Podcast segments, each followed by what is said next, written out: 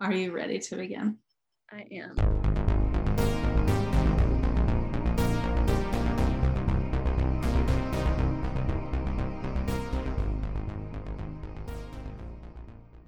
Well, hello. This is Sad Girl Syllabus, a commentary on media through the ages. Each season, we have a new syllabus to dive into. I'm Bethany, And I'm Mary. and we are two girls. Too sad. Let's dive into the syllabus. Hooray! we have another guest today. yes, very special episode. Yes. Um, Susan Ferber is uh, an author of her debut novel, The Essence of an Hour, which came out published in 2021. We are so excited to have you, Susan. Welcome. Thank you so much for having me. I'm really excited to be here. Yay. And uh, Susan's novel is quite aligned with the theme of sad wives, sad girls waiting at home during the war. Um, this episode is specifically about the time period between World War One and World War Two, known as the Lost Generation. Um, and this idea of it's intriguing because it's it's truly this uh, everybody is in limbo, try, be completely haunted by World War One, but it's still out of reach. The direct experience of Mhm. World War One is a little out of reach, and then and and then there's a threat of World War Two. Um, and something that Mary and I have talked about a lot is this idea of um, of when the conflict is on home turf versus when it's far away, and Mhm. and like the effect of that. Yes, I think that's a huge thing. I think um, one of the things is, is I'd written the first draft of this, well, actually 10 years ago uh, now when I was 19 and had never left America. And now when I was rewriting the second draft, or wasn't the second draft, I mean, there were many in between drafts and um, all those things, but sort of the full rewrite from scratch. Uh, I was 26, 27, and I had been living in England for a long time. And one of the big things that's different is when you talk about the war, the Second World War, um, especially, their understanding of it is very different than our understanding as Americans, where I think it Mhm. is, you know, for us, it seems like this glorious thing that's quite far away. You know, we have those sort of war films, um, very propagandistic about, you know, went in there, beat them, and, you know, it was great. Um, versus here, it's, there's really that damaging of the blitz but also you know that constant threat about what was going to happen you know how different places in continental europe were you know destroyed by it for a very long time and you know that Mhm. legacy of what the first world war had done um, to countries in europe where you know generations of young men were lost and again especially something like the first world war where america was only in that for a little bit of time and we've never really had uh, the immediate threat. I mean, there's there were some threats of invasion into America, but it wasn't every single day that you didn't know if you were going to wake up the next day. Um, so I think we have a very different conscientious uh, way of relating to the past than people do here. Um, and I'm, I'm just saying more people our age or people who you know have no real connection with the wars um, even just in our imagination, it's very different. So actually, where I live in London is a place called Pimlico, um, which is kind of interesting in that uh, I live in sort of one of the, I guess it's like 18th, 19th century flats, but then Mhm. like a lot of the flats around us um, are council estates. And I will always say like, well, that's Hmm. actually the flats that had been bombed during the war. So that Okay. is, you know, Hmm. like a relic of what had been put up after it had happened. Also, Charles de Gaulle lived around here. So that's kind of exciting. Whoa. so, so that's kind of my like Second World War um, tentative connections. You have the ghosts. Yes. Yeah. And there was a murder in my basement, but that is completely unrelated. In the That was, a Victor- basement, that was a? Victorian murder, I think, by some MP. Oh, I don't know. A Victorian ghost. Classic. Yeah. also very sad girl, Jane Yes. Eyre, like Yeah. Wuthering Heights. Yes. Yeah um yeah it's interesting because the material reality then affects um because i think that it like in america it's so pro- as you said propagandistic and the what the women are doing while they're like at home um and like Yes. not on the not on the war lines they're like at home and like they have this a certain like what are you doing for the war effort kind of thing? And it's just and the war is they benefit from being totally abstracted from the war. And then like being a woman at home when you're in the zone of conflict has much more to do with reconstruction. Yes, I think that, yeah, I think that's a really interesting point. I mean, a lot of kind of the inspiration for this novel that I wrote was um, my grandparents lived through the Second World War and were a little bit younger than the characters in this novel. Um, Mhm. But, you know, when my grandmother would speak about the war, she didn't really ever say a lot about it. Her number one memory was that they had to um they couldn't get stockings or they couldn't get tights so they used to have to get like foundation um, and like color their legs with this foundation powder so it looked like they were wearing stockings. And then they would get the Oh. eyeliner pencil and draw the seam up the back of their leg. And that's like the thing she would talk most about. And you're kind of like, you lived through one of the most significant periods of the you know 20th century. Yeah. And then that's that's sort of what you remember. Uh, yeah never talked about any other sort of rationing. It was always that specific memory. and then one time I got her to talk about VE Day. Um, and she, you know, was I think she was like 14 or 15 when it happened. Um, but you know, you know, family members were in the war and think like, you know, they weren't like completely not exposed Yeah. to it, but that was sort of her what she had taken away from it was that deprivation of not being able to get something that made her feel glamorous. I don't so I think that's kind of where the character Lily for me sort of comes from um Mm. to some extent is just trying to imagine you know how that how that would feel because I think one of the things when again when we try to imagine back into history we imagine ourselves actually doing great things and we imagine ourselves as part of as part of history um, and obviously we are always part of history but i wanted to think about how do actual people kind of get on with their lives while Yeah. huge huge things are happening around them. And i think for most people you you do just get on with your life. Um, Yeah. and you know that there there are big moments occurring. And we've lived through that now with covid where you know a lot of the time it just felt really boring. And there were yeah. you know you're sort of part of this. You're part of the story. You're part of you know the the sacrifices or you know that that bigger narrative. And you could tell people later on oh this is what i was doing while that was going on. But we're not really necessarily involved in the big in the big moments of it. Um and again for me so much historical fiction is about oh people who were actually at the big moments. But i'm i'm really i've always been really attracted to history and interested in yes but what do normal people's lives look like? How do you you know what's it like when it's just the headline in the background and Yeah. you, you care more about whether you have a date that night or not because i think actually Yeah. for most people that is what they care about um, which is very selfish and again a big thing for me is that the book is about american privilege and it's about a very privileged girl who is able to divorce herself from the greater events of the war and what the you know what that looks like what the ramifications of that looks like in a way that she has this personal tragedy yet her tragedy is nothing compared to what is going on globally at that time yeah. Yeah. I would i would really love the narrator voice in um this book. It was so distinct. Oh, and i think you. yeah you uh, you immediately are thrown into you're like okay yeah a- as like an 18 year old girl at this time what would be the priorities in your life? Um and then this particular character um how does she navigate life while these things are you know constantly looming? And then you also have her as a narrator in the future having some perspective on on those on her past and what her priorities were but at the same time still understanding herself you know like that she's like well yeah like of course i didn't i didn't really care you know like this is what i was working towards i like wanted to lose my virginity. I wanted to fall in love. You know i wanted all of these big things to happen in my life. It wasn't the larger world wasn't yet totally a concern. Yes, and I think that's so much, as I said, is so much a part of what I wanted to do with it is to think about how how selfish you are at that age, especially um, where she's completely internal.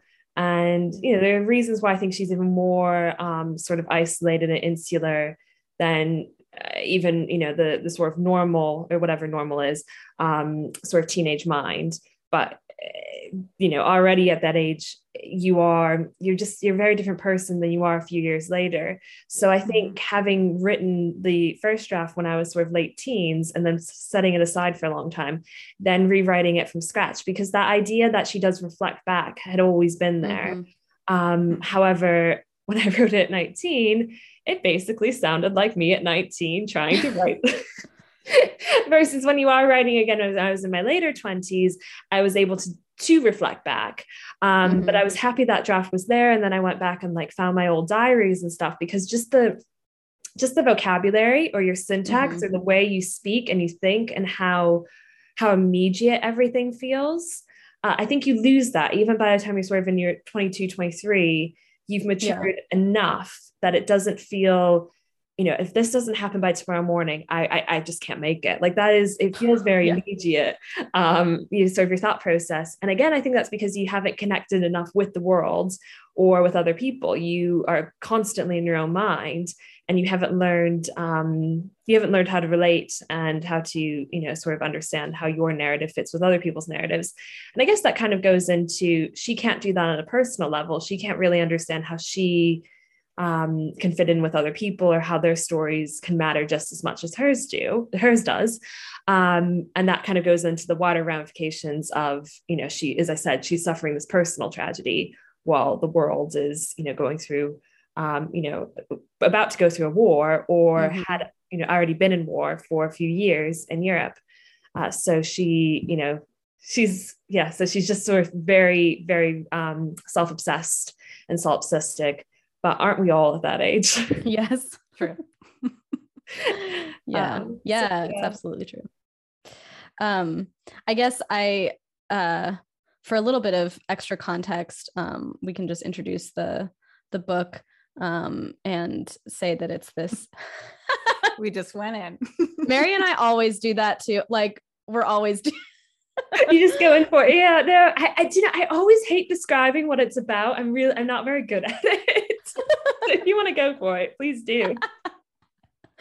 um i can see that. It's it's like it's the proximity. Like you can't describe it because you have you know your pro- you have 10 years of proximity to it. Um but yeah the essence of an hour is is a coming of age story for lily kerrigan the main character and narrator.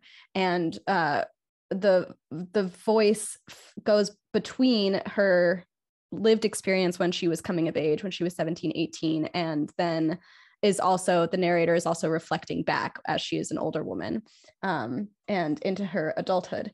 And she's reflecting back on coming of age in um, 1940 1941 um, about to graduating high school about to leave for university and um, and but specifically going to Vassar, going to an all women's school, which I think is interesting if we in in the context of um, I think Mary and I read the Three Guineas essay um, yes, by Virginia okay. Woolf, and uh, and it's it, that's I want to go back to that at some point today. Um, but it's interesting to this like women's education perspective mm. um, figures centrally. But um, in any case, yeah, Lily Kerrigan is coming of age and she's reflecting on um, sort of first love, maturing into her first love, um, having remorse about uh, like hindsight remorse about her first love, and also ushering her best friend through a major life crisis.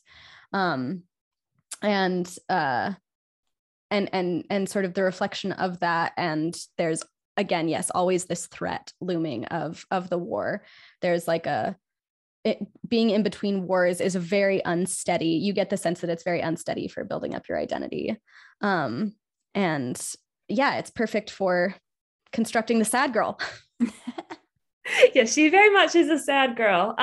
Um, she, that's why when She's I was really listening perfect. to your show, I was like, oh my gosh, like I, would love to come on and talk with you both because um, you really appreciate the the idea of the sad girl uh, and what that can mean and how that sort of goes through different iterations um, mm-hmm. and different you know as you i think you were saying one of your episodes like there's different there's sort of different stereotypes of it or like slightly twisted cliches of it um, that you go down different genres but ultimately it comes back to that same sort of um, sort of prototype.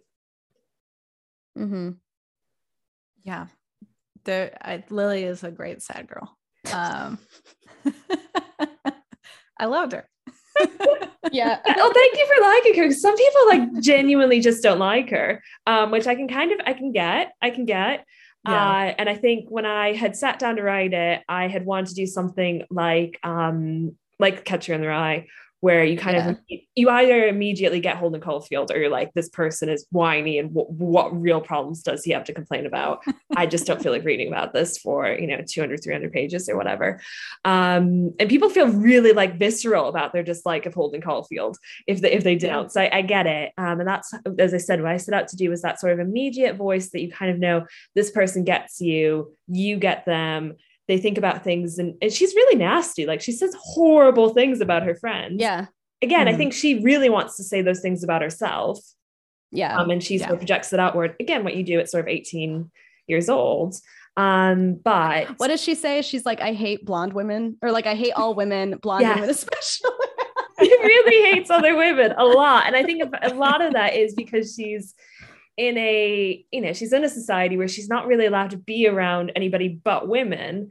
Um, And I forget, I think I was listening to this. When was I listening to this? It was on the Guilty Feminist podcast. Somebody was talking about this. And I was like, yes, that completely sort of, um, I think captures what the book does too, which is this idea that women are never pitted against men, um, or at least certainly not in that period, because of course a woman couldn't compete with a man.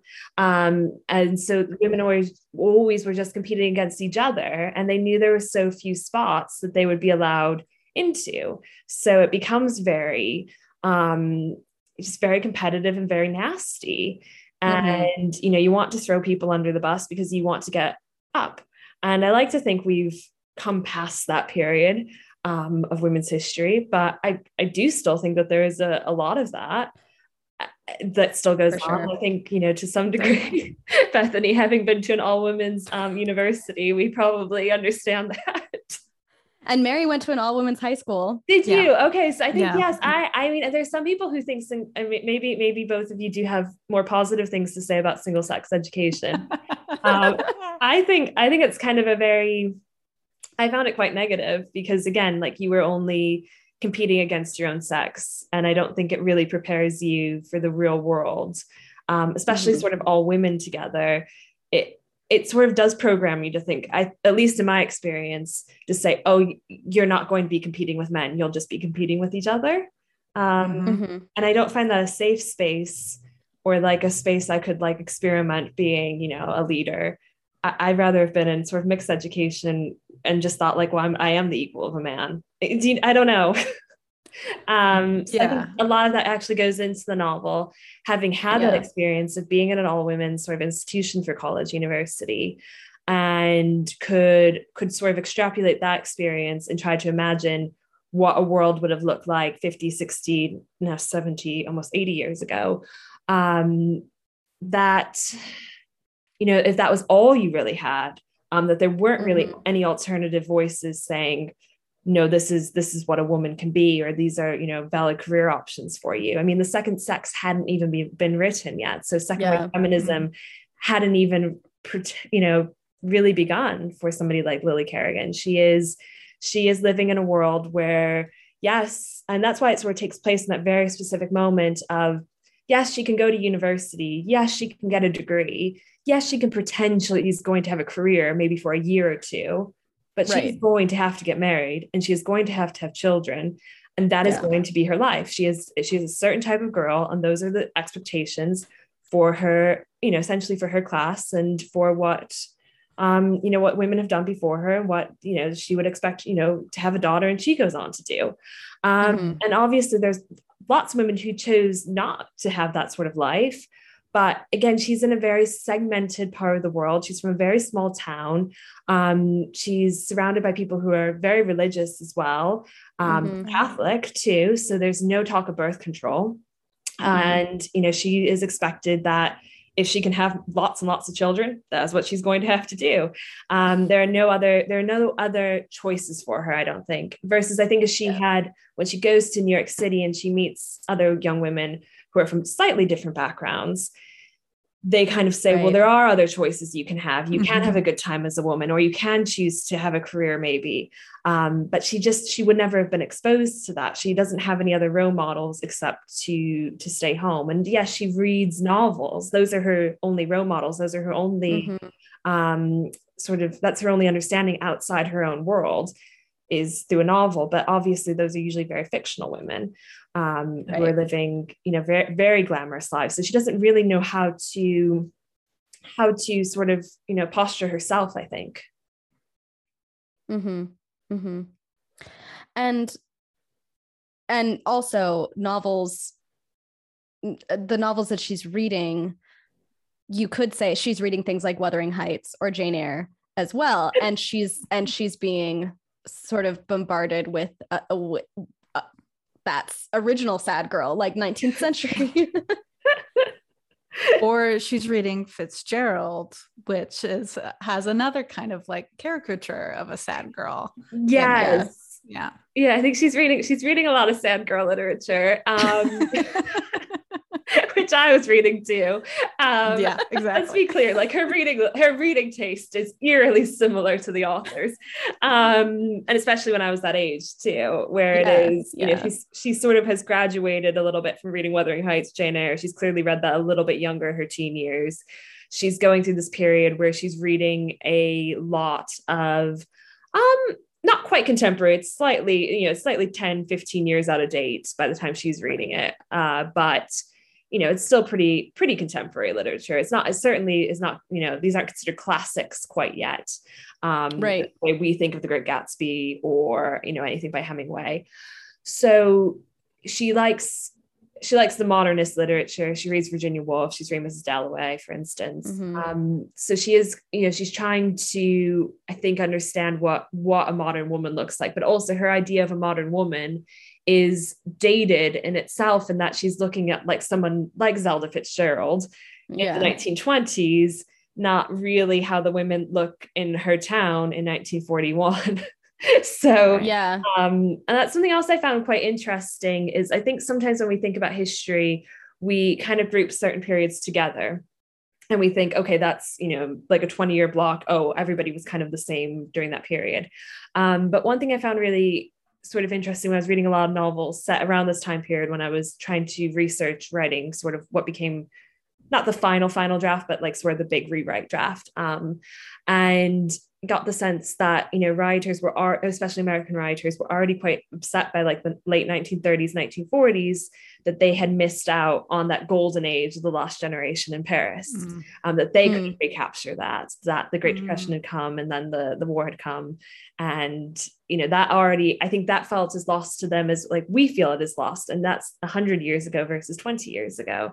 Um, so I was quite interested in that. You know, they they too couldn't quite recapture Hemingway, but everybody, especially the male writers and the male writers who would go through the Second World War and come out of it, are all writing these novels in response to their time in the Second Mhm. World War. Um, and they're all trying to be Hemingway. Like they're all trying to write like Hemingway. And Yeah. that's kind of why Lily wants to write like Hemingway as well, because I think all the, again, she always wants to compete against men. She doesn't want to compete about, against women, even though that those, you know, that's who she is allowed to compete against. Mhm. Um, so she, I think that's why she goes toward those very, very masculine authors, having had a basis in reading, you know, quite quite sad girl literature when she was, you know, a little bit younger before the novel starts. Yeah. It's kind of like Jo March. Mary made this point during the Civil War Corps episode that Jo wants to like adventure with the boys.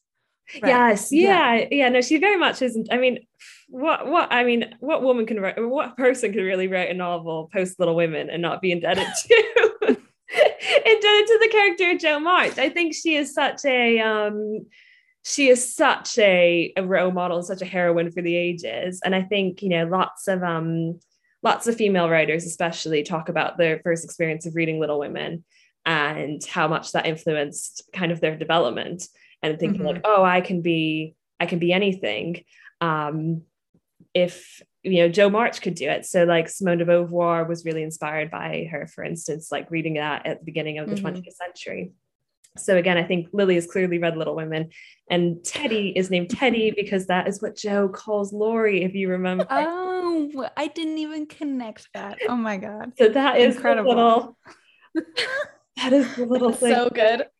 Yeah, my husband read it and he was like, "Is is this character just supposed to be Laurie?" And I was like, "Yeah, kind of."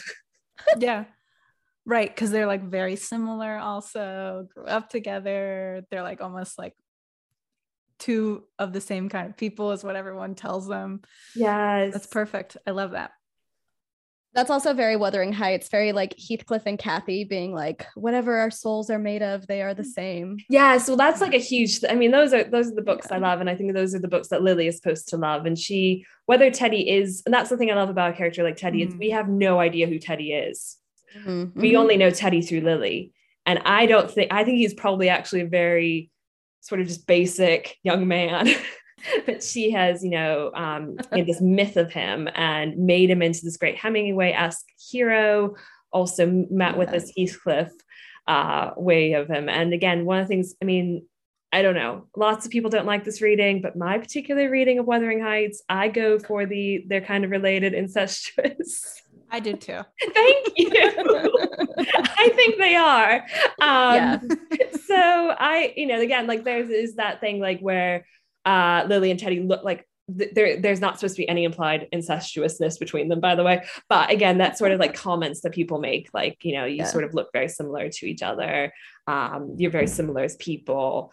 And mm-hmm. I think one character asks them, like, oh, are you together? And she's like, no, like, oh, you brother and sister then. It's kind of like, that's weird. Why would you jump from one to the other? Right. But again, that that sort of feeling of Heathcliff and Cathy, where it's kind of there's there's something more to them than just being in love. It's sort of that like destiny of um mm-hmm. something pulls them together.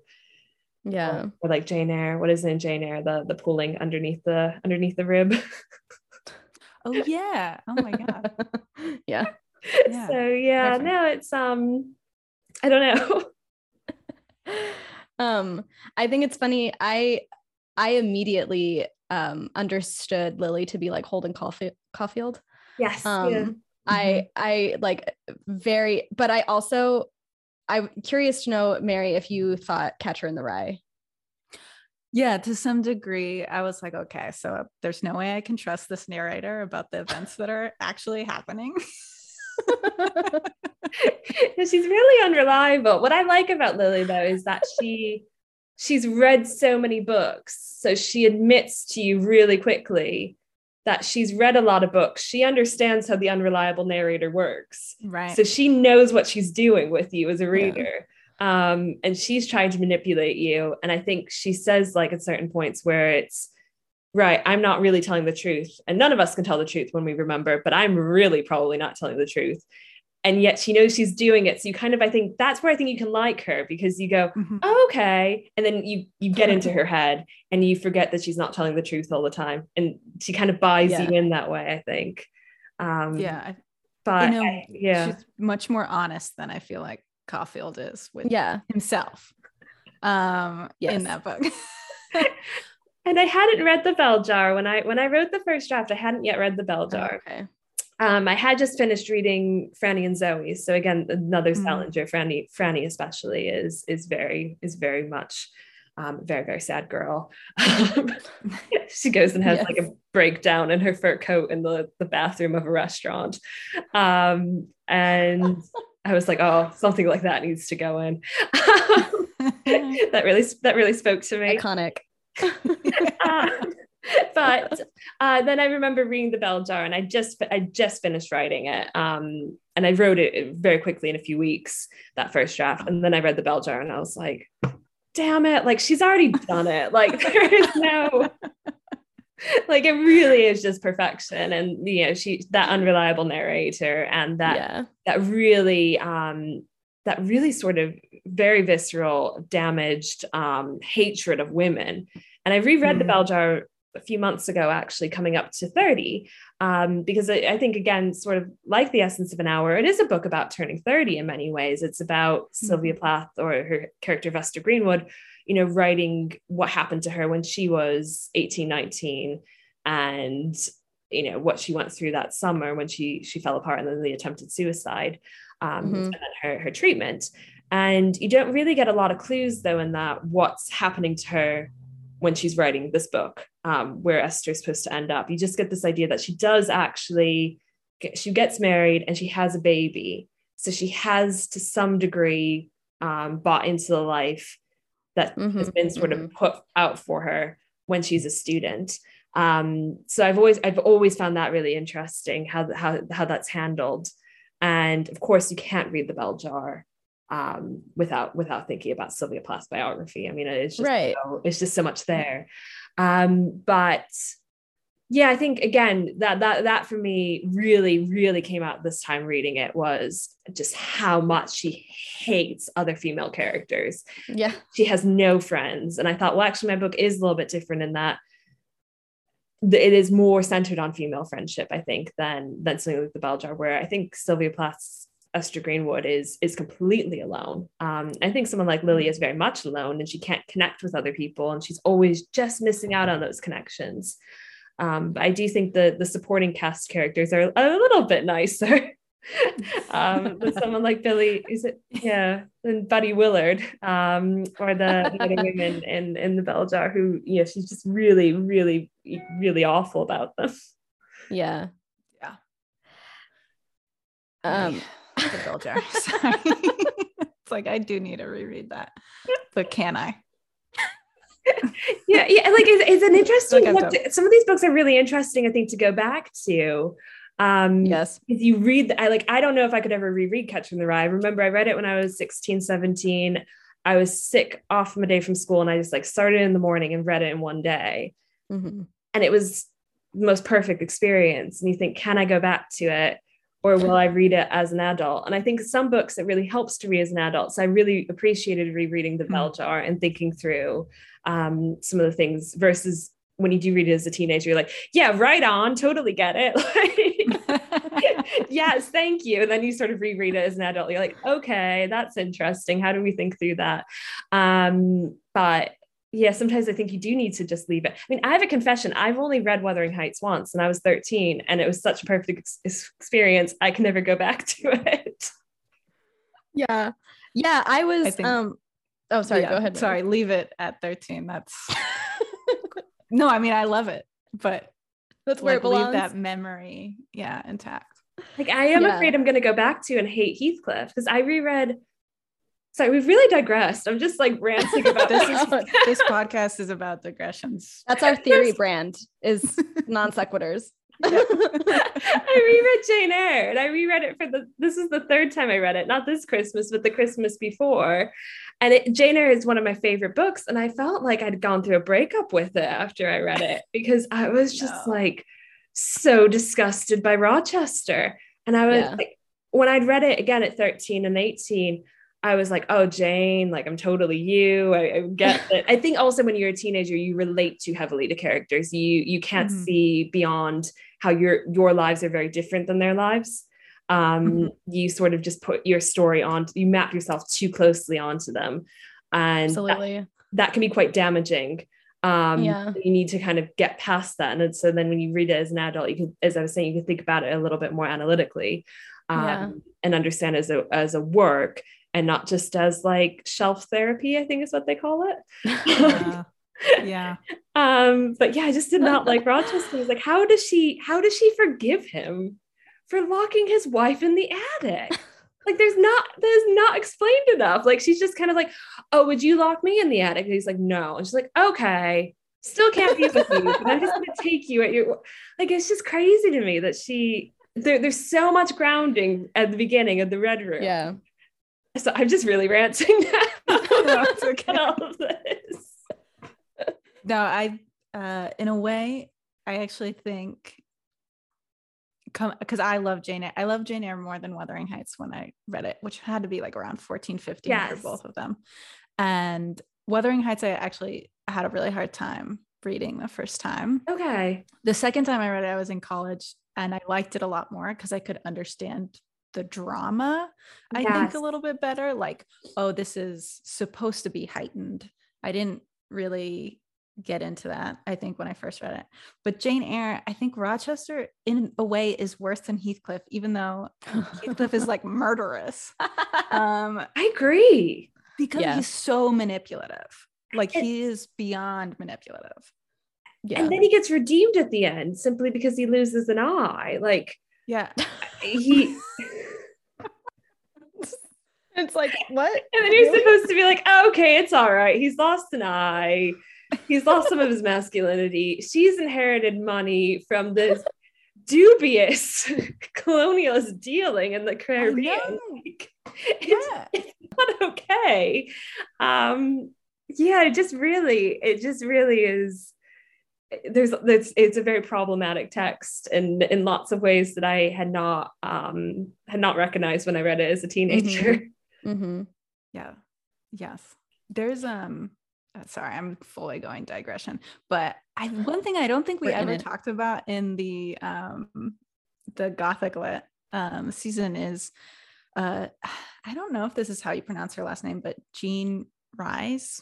Yes. Re- yeah. Rise. Yeah. Re- Yeah, Wide Sargasso Sea. Yes. Um, which is from the perspective of uh, Rochester's first wife. yeah. um who he locks in a attic uh but she is also actually tying in a mag wrap like one of these modernist women Mm-hmm. who live these very sort of sad shadow lives to the rest of their male counterparts Mm-hmm. yeah, yes. And she was such a talented. I love Jean Rhys. I think she is mentioned in in Essence of an Hour. yeah she is Um, yeah because I, I love her and she's a writer who is she's very famous for Wide Sargasso Sea. Um, but she had she wrote I think that in the 50s or 60s because Mm. she'd written all these books in the 20s and 30s, which are fabulous, and they're all kind of about sad women um, having a really difficult time of it in London and Paris, men leaving them, they have no money, they're living in these bed sits and just sort of thinking, what am I doing with my life? Usually Yeah. end up having an abortion at some point and then the novel kind of ends um, and she'd written several of those and they're all they're all fantastic and then she disappeared for a while and then she'd come Mhm. back with Wide Sea and lots of people know that work but then they know, never go and explore her other work um, in addition to which I think is is you know detriment to the to their lives they should read Yeah. everything she wrote she's a fantastic writer um, I like to see her be be more well known um, Yeah. more celebrated but I think I think she is I think she is getting some some more recognition now actually which is which is positive. Yeah. It's it's sort of exemplary of this um like women being constantly in relate known in relation to men because it's like Jean Rhys writes uh, has has a whole trove um of novels that she's written and it's about the perspective of ordinary women about the perspective of like what it's like to be um, to be left, to have to make it on your own, fare on your own when you are not meant to be in society on your own as a woman. And then that's all that whole oeuvre is lesser known. And then the thing that puts her on the map is writing it from the perspective of it's Beth, right? Yeah. um Bertha yeah but right Bertha. Bertha. yeah I'm like, I Little map Women. myself. Yeah. but I'm trying to think if it ever says her name I'm trying to think if it ever says her name in it I think she goes by a different name in it and I can't remember what it right. is sh- Right. Right. So I think they But give her the name Bertha yeah, Yeah. it's like a more english yeah, Yeah. name. Yeah. And but again, it's like she is only Jean Rhys c- finds her career success um, because she's writing in relation to the Mhm. Rochester character. yeah so it's yeah just sort of like I mean I could rant about this all day I could discuss this all about Jane Eyre and Charlotte Bronte and you know how oh gosh it's just I really I, I just don't understand how Jane how Jane gets past it how she how she Yeah. goes okay that's fine um and I, I think you know that that's the kind of interesting thing about Charlotte Bronte again how she she you know obviously published under a male pseudonym um and you know saw herself again she saw Mhm. herself competing with the men. She wasn't interested in competing with the female novelists. Mhm. and she you know when it was published lots of people said oh it could never have been written by a woman um, because it's too muscular and it's too it's too sort of grotesque. Um, and that that sort of i don't know i just find that quite interesting how she versus i think someone like emily bronte is is much more interested in poetry and you know sort of the sensuality of writing um Yeah, rather the vibes. that, that sort of competitiveness that is in it seems to be in charlotte bronte in her biography. Mm-hmm. i don't know. Maybe maybe again i'm putting too much too much on it. No i think i think that really comes across and also probably because we have so much more of charlotte's like letters and things like that yes. where you really see her very deftly like navigating the field like very analytically like okay how am i going to approach this versus emily which um is not as interested in like the ambition i Yes. guess Mhm, mhm. comes across you know and then we have anne and i don't even know what's going on with don't it And No yeah, it's just like she's in the corner, like doing her own thing. we'll just let that happen because We're supposed to be talking about lost generation literature, aren't we? they are the ancest they are the ancestors too this is the lineage from which from which the sad girls of the last generation are like born into kind of thing yes, and I think they Um, are. Yeah, they're kind of um one thing I find sorry, I'm just I'm just gonna say this as well. I find it interesting to, to know now, like something um like Ulysses the other day had its hundredth year anniversary of being published. right oh yeah Mhm. And yeah, I think we think Ulysses, or certainly The Great Gatsby and Hemingway's work, they feel much more immediate in literature still. Like they still feel like, oh, those are new classics. Mhm. Um, but then if you think about it, the hundred years we have between Ulysses and us is only a few years difference between what Joyce had to Jane Austen. And between Mm. Jane Austen and Joyce feels like huge. oh wow yeah that's true And yet Yeah. modernist literature still feels very much with us, I think. But you know, these Victorian novels are still within within some of their generations, having grown up with it. Um, and you know, lots of the you know, that's modernist literature. It's kind of trying to take a, a stand against it. Um, but yeah, I read. I think I think Fitzgerald is is still quite Edwardian. Like I think he is still. Um, he's not as sort of modern. I think as we sometimes think of him as. Um, yeah sure So I don't. I don't know.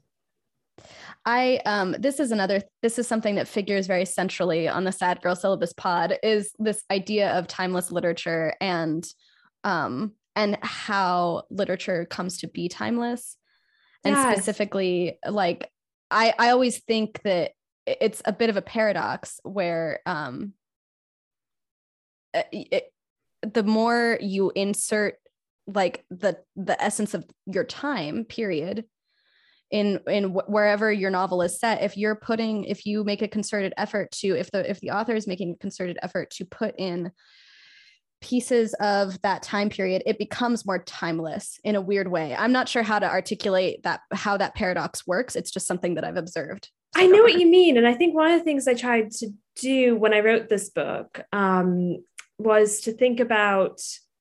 I, want it to read as though it were, were published in the 1950s, as though it Mhm. is Lily's book that Mhm. she's that she's brought out. So again, a lot of the references to the war are never they're never big references. In the same way, I think if you know if we were to write a book about living through the times we lived through, we wouldn't ever need to start with explaining like the socio-political reasons why something happened.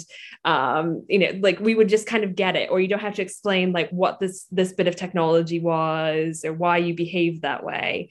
It's just you buy into yes i grew up then those were the social mores i grew up with and those Yeah. that's the history i grew up with. Um so you know she, she does talk about pearl harbor for instance because everybody has some sort of memory of pearl harbor. My, my grandparents would talk um, that would be another thing they would mention would be where they were when they heard that pearl harbor had happened. Um, and that being quite like a defined sort of moment for them. Um, but other things again it's i was trying to capture what perhaps maybe a lived experience would look like a little bit more than that sort of historical fiction version where you're kind of Mhm. like and then this happened because this like it's trying to like teach you history at the same time. Um yeah versus i wanted like i love reading novels from those periods more so than i like reading historical fiction about those periods because you get that flavor of how the life actually was lived and how people spoke and what their concerns were rather than what our concerns are trying to map it back into them. Actually on timelessness about the essence of an hour and a lot of i think the literature both of the time Lily's supposed to be writing and the sort of literature she's writing out of for the modernists is actually this obsession with time, like a real nervousness about time. And I mean, it's literally called the essence of an hour. So I guess you get that. but, but, there is like so, so, much, I'm saying a really great point here. Uh anticipation and like, and yeah, and uh, of yeah, of fear and nervousness around time itself is time going to run out um yeah. i think there's also this obsession about youth um yeah that, that kind of comes from the romantics onward uh about you know is is genius only in youth and once that mm-hmm. fades what what what happens after um, and again, the the the quote, the essence of an hour. Um, my editor had actually found that for me um, mm. to, to name the book after because she said, you know, the book talks a lot about Fitzgerald. I think we should look at using a Fitzgerald quote, and she found that, and that is from one of his early poems um, that he wrote uh, while he was at Princeton, and it's it's about that losing of time. And I think again, that period is so much informed um, by Proust and his, um, you know, Swann's Way and Remembrance of Things Past and everything, which I have to admit, I've right. never been able to make it through all the books. I'm Me neither. Still, Me neither. No, I'm still working. I'm still trying. Every year I bring, well, every few years I'll bring one on, like um, our summer holiday. And I, oh, I just, I just can't do it. I think you have to be the sort of reader who can, and I usually like really milky, gorgeous prose but you yeah. really have to like commit yourself to the fact that you may only read like five pages a day and be okay yeah. with that. And I, I'm not that kind of reader. It's the kind of um, thing where you, you need to be like fully like on a monastic retreat. Yes. To read. Yes. Like you need to be like in a cloister with some monks or nuns who are praying. That's the only way that you can consume that book. and have some Madeleines with you as well, obviously. But um, yes. um, yeah, I've just never because I think I, I always I get into certain parts of it, and you read you read sections of it, and you're like, oh, that's the best thing I've ever read. But then then I have to read, you know, a lot of things about how he he's like clearly like 20 years old and still worried about whether his mother is going to come and kiss him goodnight. And I like, I just can't yeah i can't do like you know 30 pages on that that that crisis moment um it's too much but i think i think that kind of sets up this idea and, and the idea that youth could be lost so suddenly from the from the first world war onward that you could just be destroyed um yeah. and young people trying to trying to sort of find and locate themselves um, within this world that will take their youth away and also i think as a young mm-hmm. woman I think about this a lot that, you know, I think even now there's still certain pressures about um, being a young woman. And yep. then it would have been, you know, you had till 18, maybe till 20, 21 to be a person. And that was going yeah. to it. You, yeah. you, you were in your father's home and then you got married. And if you wanted any sort of sexual exploration, any sort of career, it had to be boiled down into a few years of that, that glorious youth yeah, if you were lucky enough to be able to afford college. Yes. And exactly. if your family could afford to send you to a women's school. Mm-hmm. Exactly. And so um, so few people yeah. would even have that experience. Um, for most people, you know, it was very much you grew up and you got married and that was your yeah. that was your life. Um, and so I do think that there is, you know, there there was this obsession around, you know, what what fun could be had before it would be lost.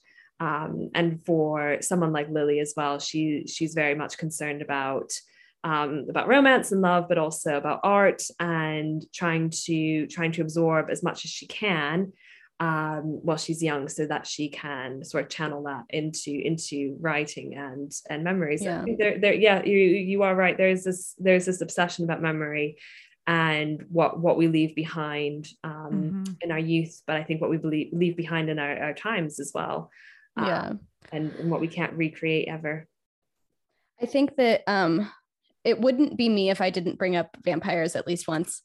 Um um, but this is like i think about this i think about the the problem of time um and eternity versus um uh versus finality mm. uh or finite of, of finiteness. Um and I think that uh, again, there's women women especially have a very different relationship to time yes i think women are um and and Susan, you'll appreciate this.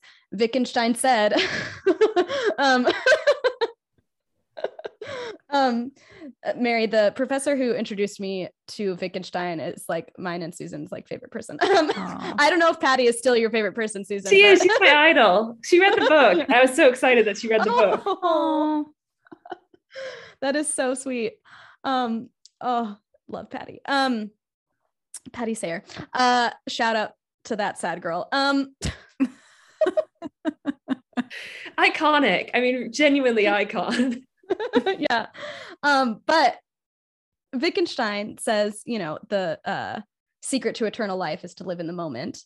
And he really like captures something mm. of like that. That's a sort of like the tension between like finality and and eternity.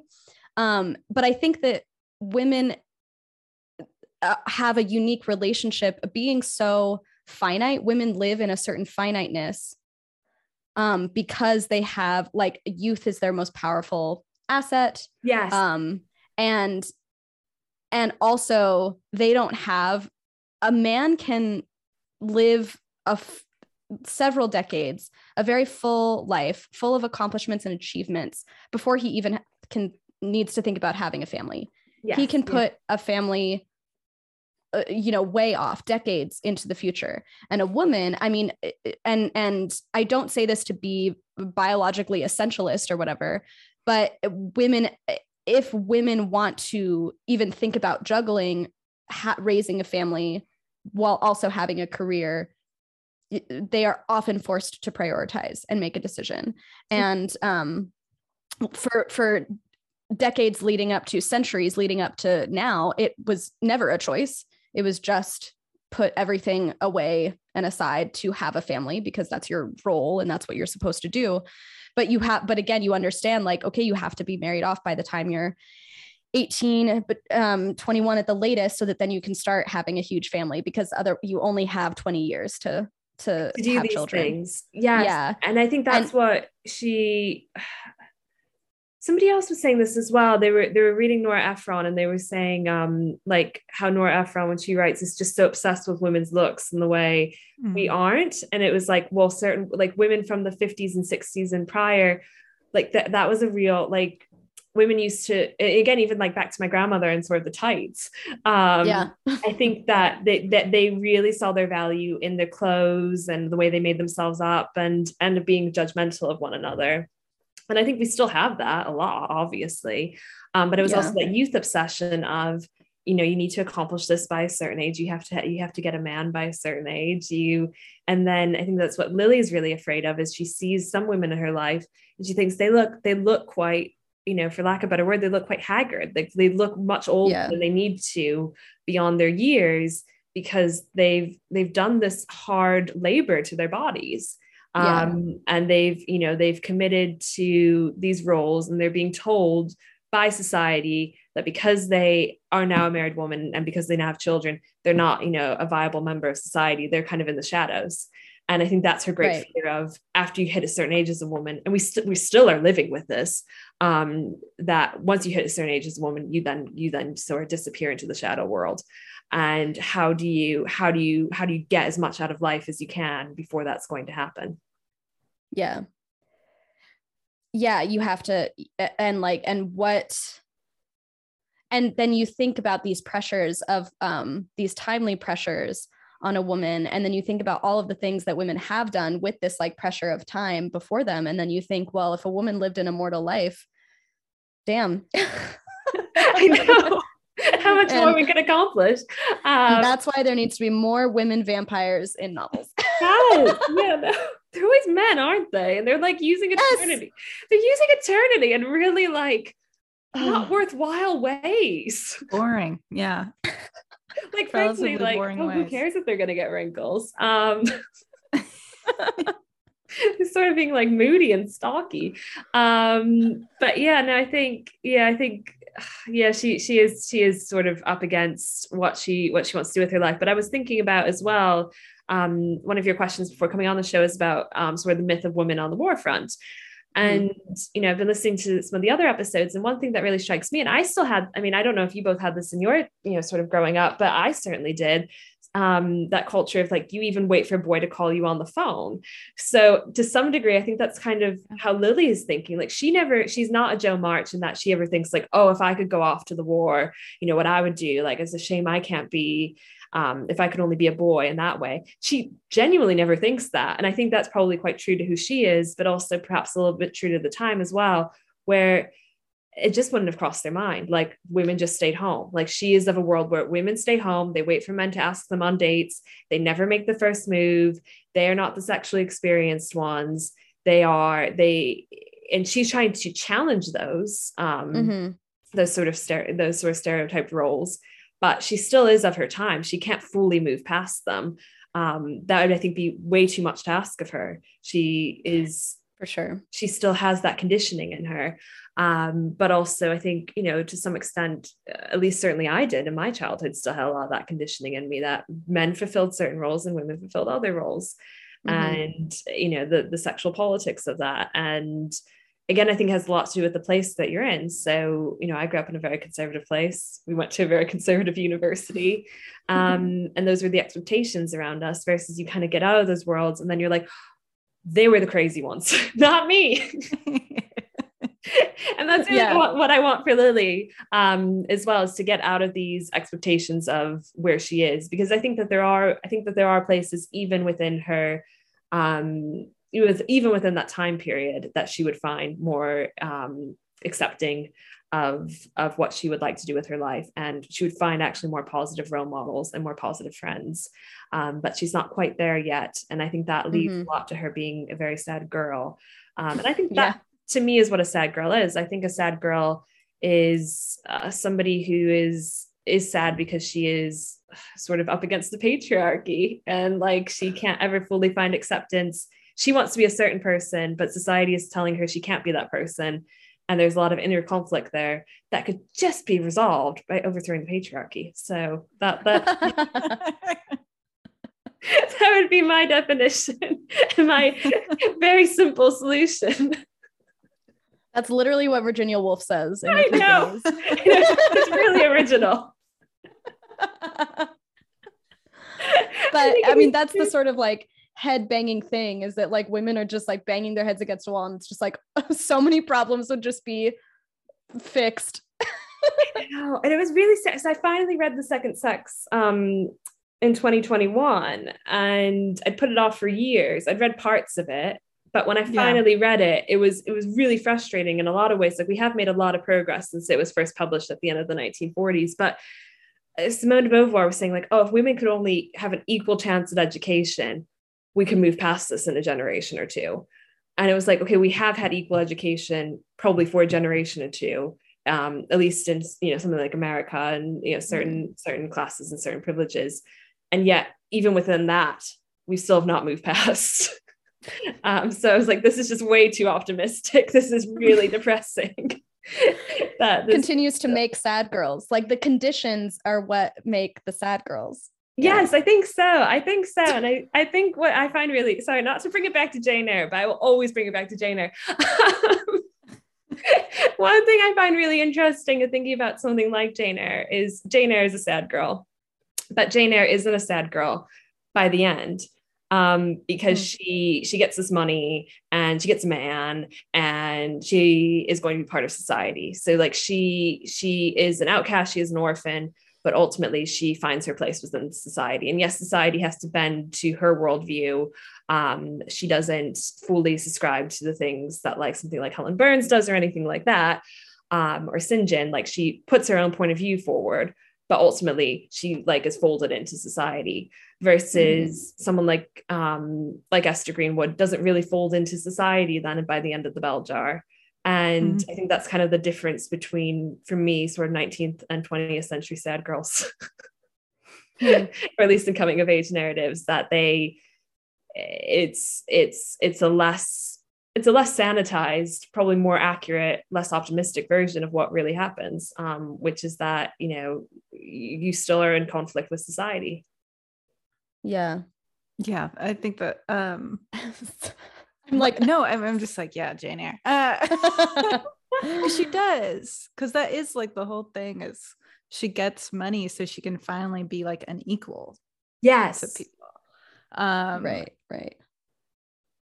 and I guess there is some internal like validation that she's going through too, but it is like, yeah, she's gained enough money to be and a man of good standing to be um good standing. I don't know. Uh yeah, superficially good standing. It's true. and then superficial like good standing. Um yeah, and then it's kind of it's, everything's resolved. Yes, and they have a baby, and then he regains his eyesight, and they live happily Yes. ever after. Like it is, it I- is Cinderella. It's a fairy tale. Ultimately, Yeah. Right. that she, The epilogue where he regains his eyesight. like what's I the point? Sound very baffling. I was like, why make him lose it?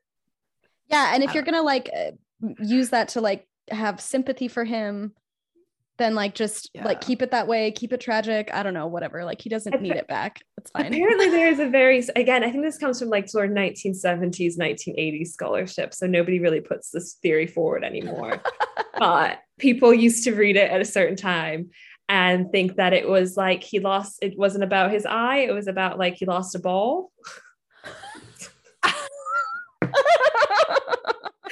and then it was like part of that thing like he lost he really was like to some degree emasculated Oh my god. i'm bringing all the crazy readings today I'm. I love that. I love that. Um uh That's incredible. they Lance Armstrong him. Um yeah.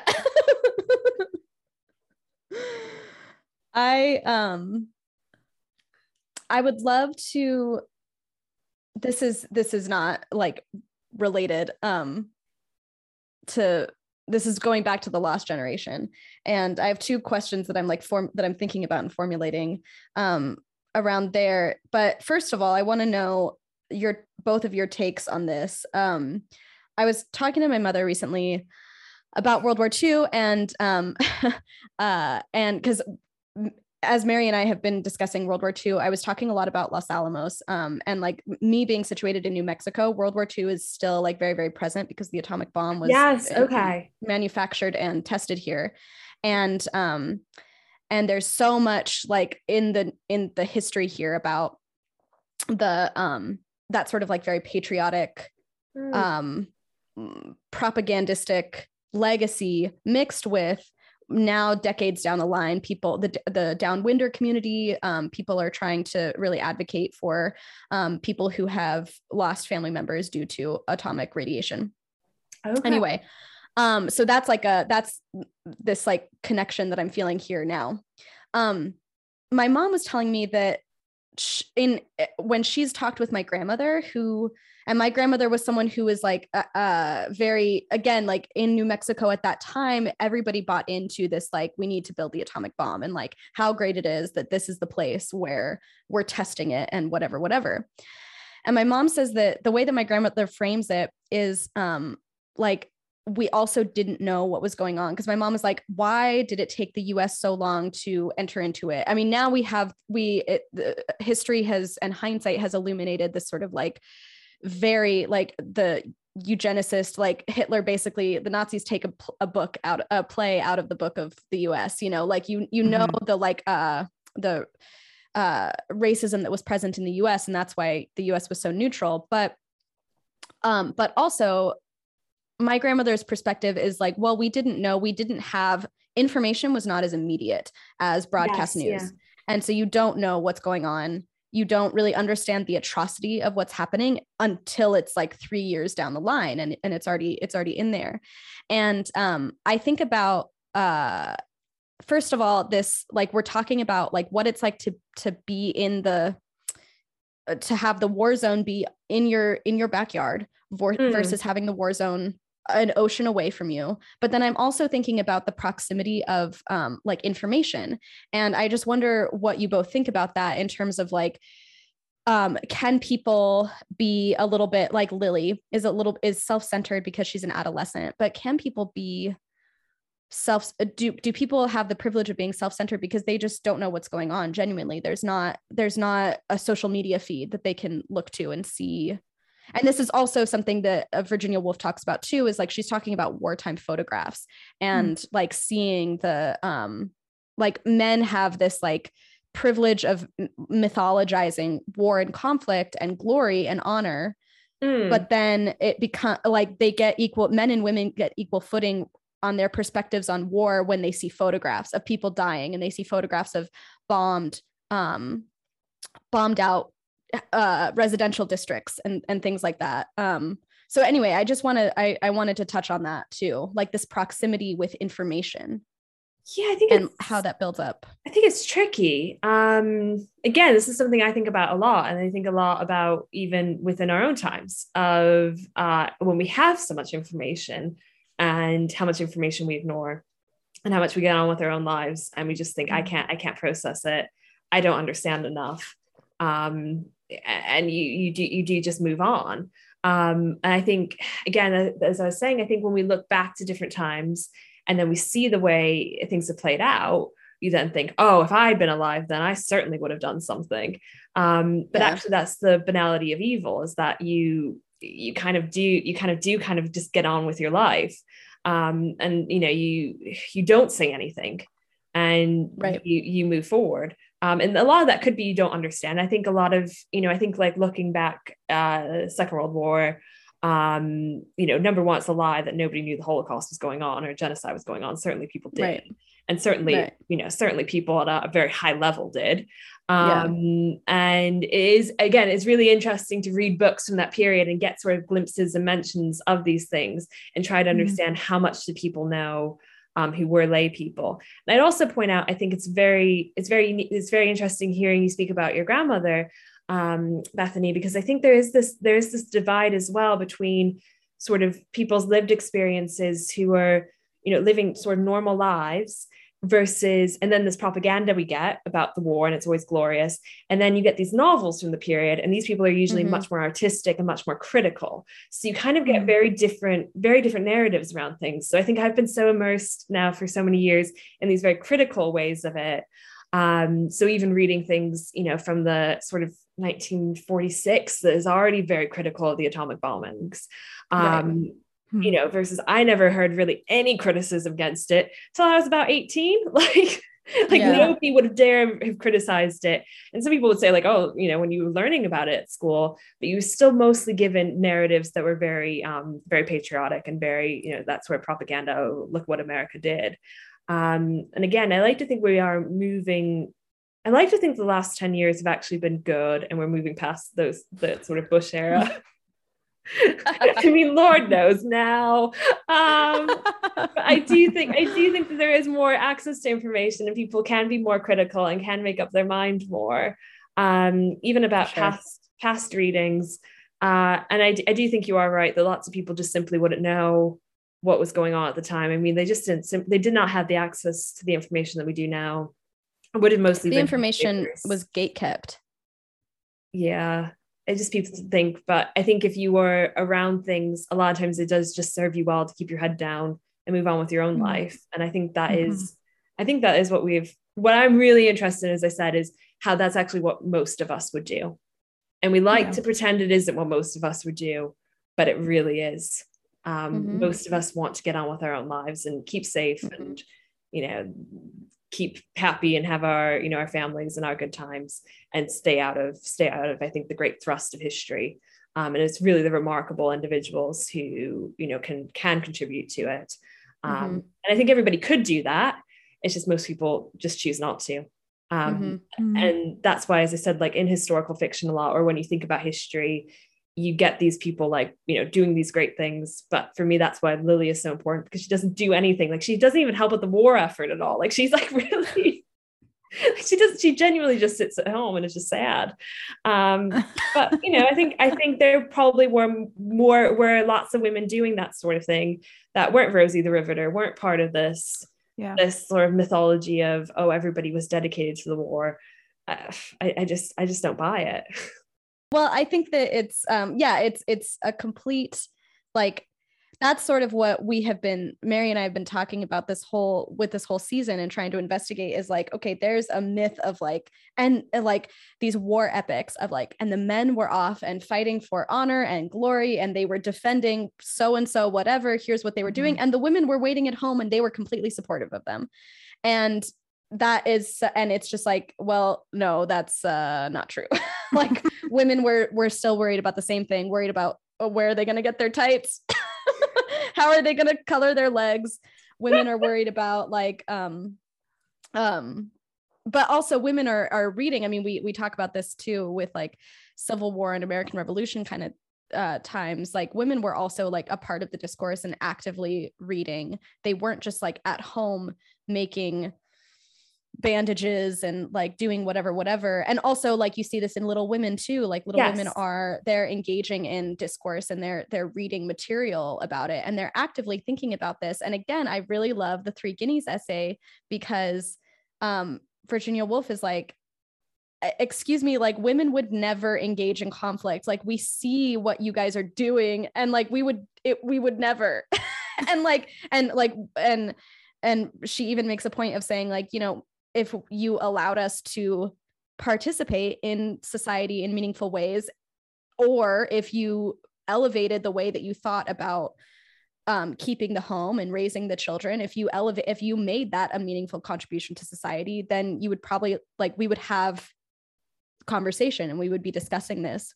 Uh, uh but instead you just like continue on with your mythologizing of this conflict and saying that it's glory and honor and women are taking part of it taking part in it by supporting it and doing nothing else right. like just yes. like supporting from home oh staying home and you know raising your children to uh, you know also believe these things like that's right. that's mm-hmm. that's american motherhood isn't it that's the idea that like you you know, indoctrinate it is indoctrination. yeah.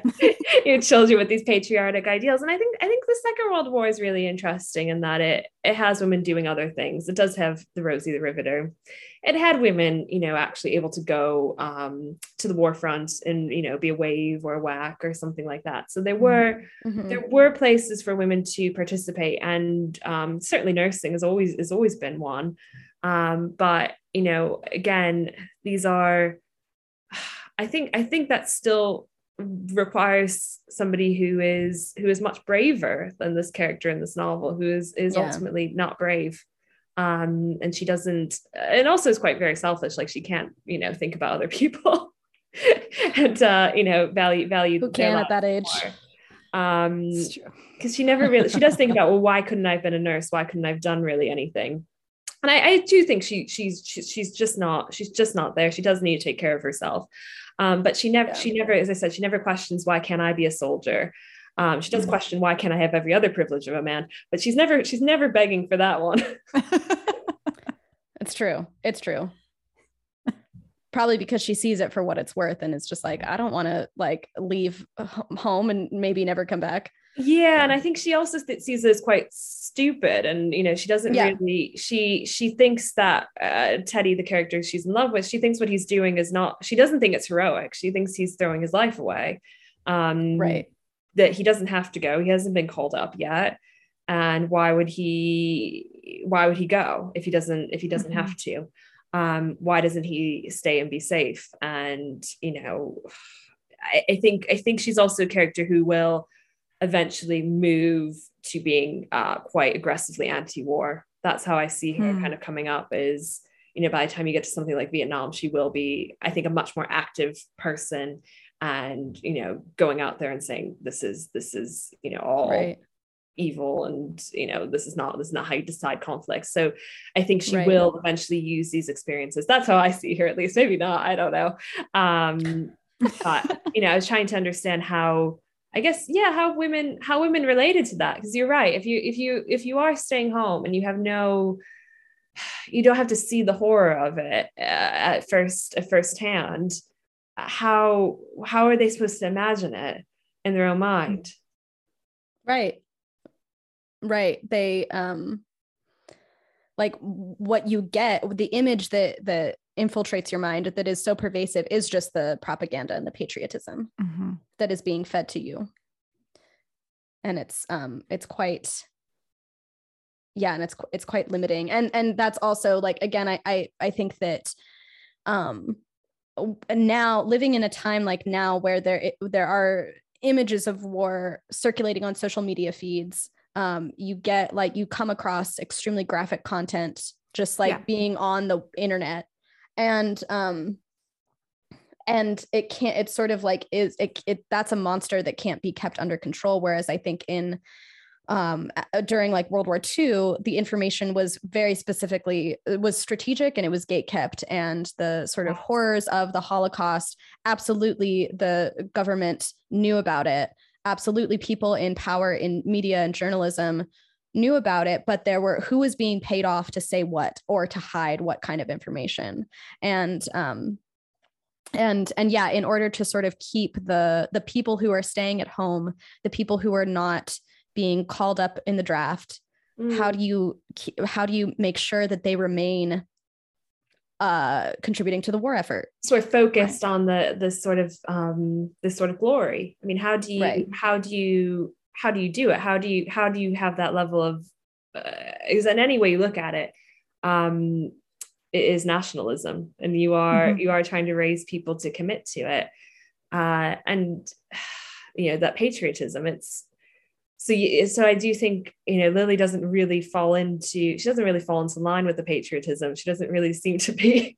she doesn't really right. see, and I think I think as I said, part of it is that she is so selfish, and I think part of it is her then reflecting back, and hmm. she's mm. she hasn't come to terms with how angry she is at the war for taking away her it does take away her youth to some extent yeah, um, yeah. again to no degree as it would uh, if she'd been a young woman living in a different place um, she is incredibly yeah. privileged where she's living and experiencing it um, but it also takes away somebody who is you know very special to her and she is i think that's why she's also quite um, she doesn't really get into the, the politics of it very much or really think about it very much i think she kind of wants to put it to bed as another trauma and kind of move move past that period because mm. it, it it it was you know it, well not to be dramatic but you know it sort of it ruined the way that she saw her life going um, yeah, and right. it, it took away options that she thought were going to be there uh, that that couldn't have been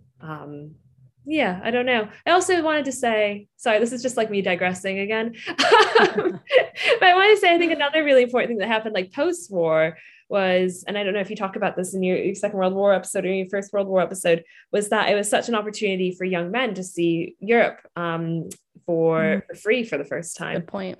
Um, mm. especially, yeah, I mean, for like as if you know, fighting in a war is like a free ticket to go to the world, but you know what I mean.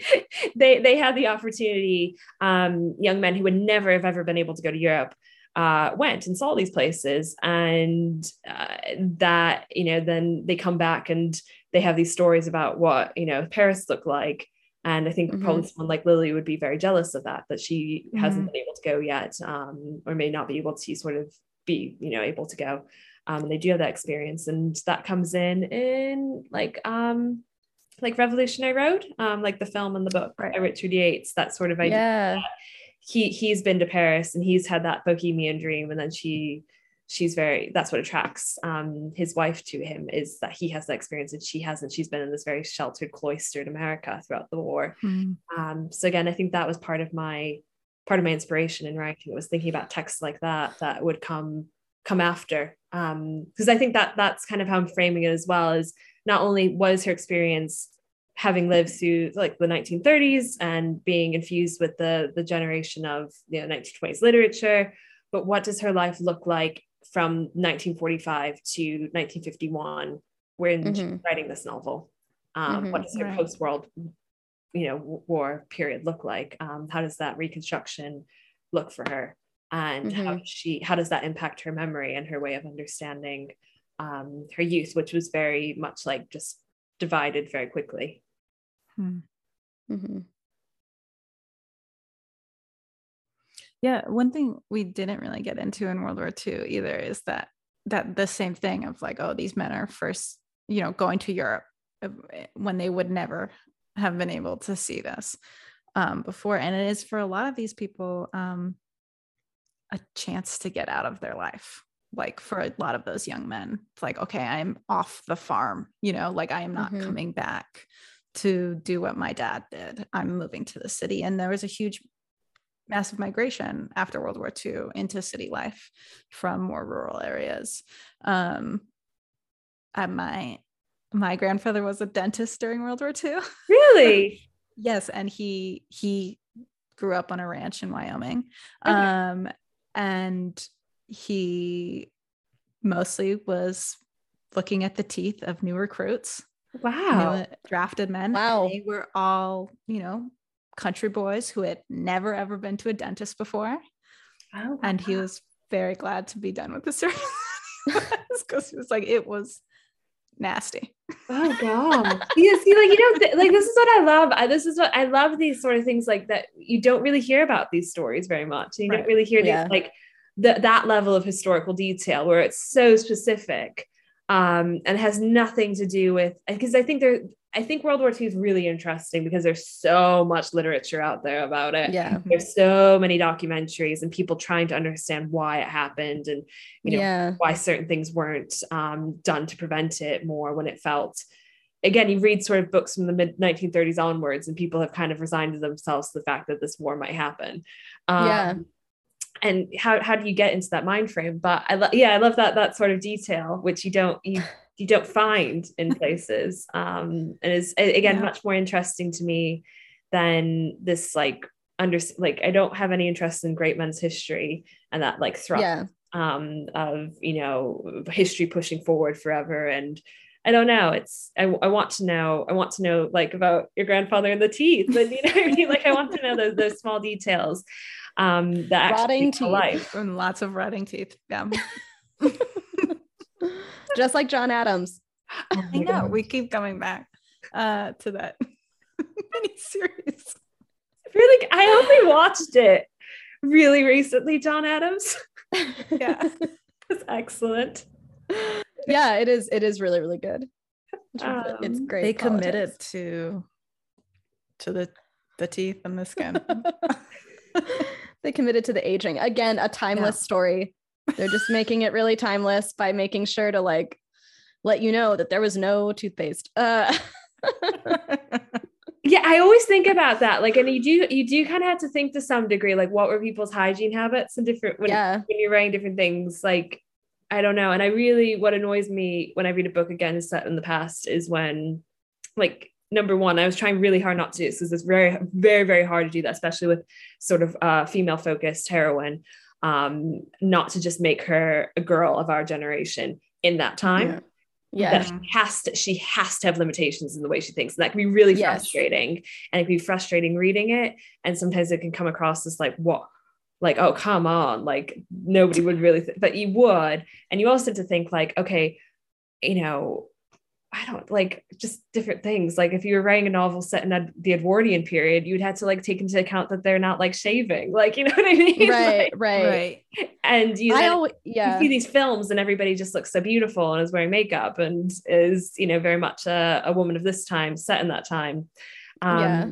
and people wouldn't have looked uh, wouldn't have looked like that and their their sort of beauty standards would have been actually more intense than ours to some degree but less intense in other ways um because Yeah. they- they could only have done so much um alteration i don't know so i like to kind of think of all these these sort of details and get a sense of them um, rather than caring about like what battle was going on at that time Mm. or something like that.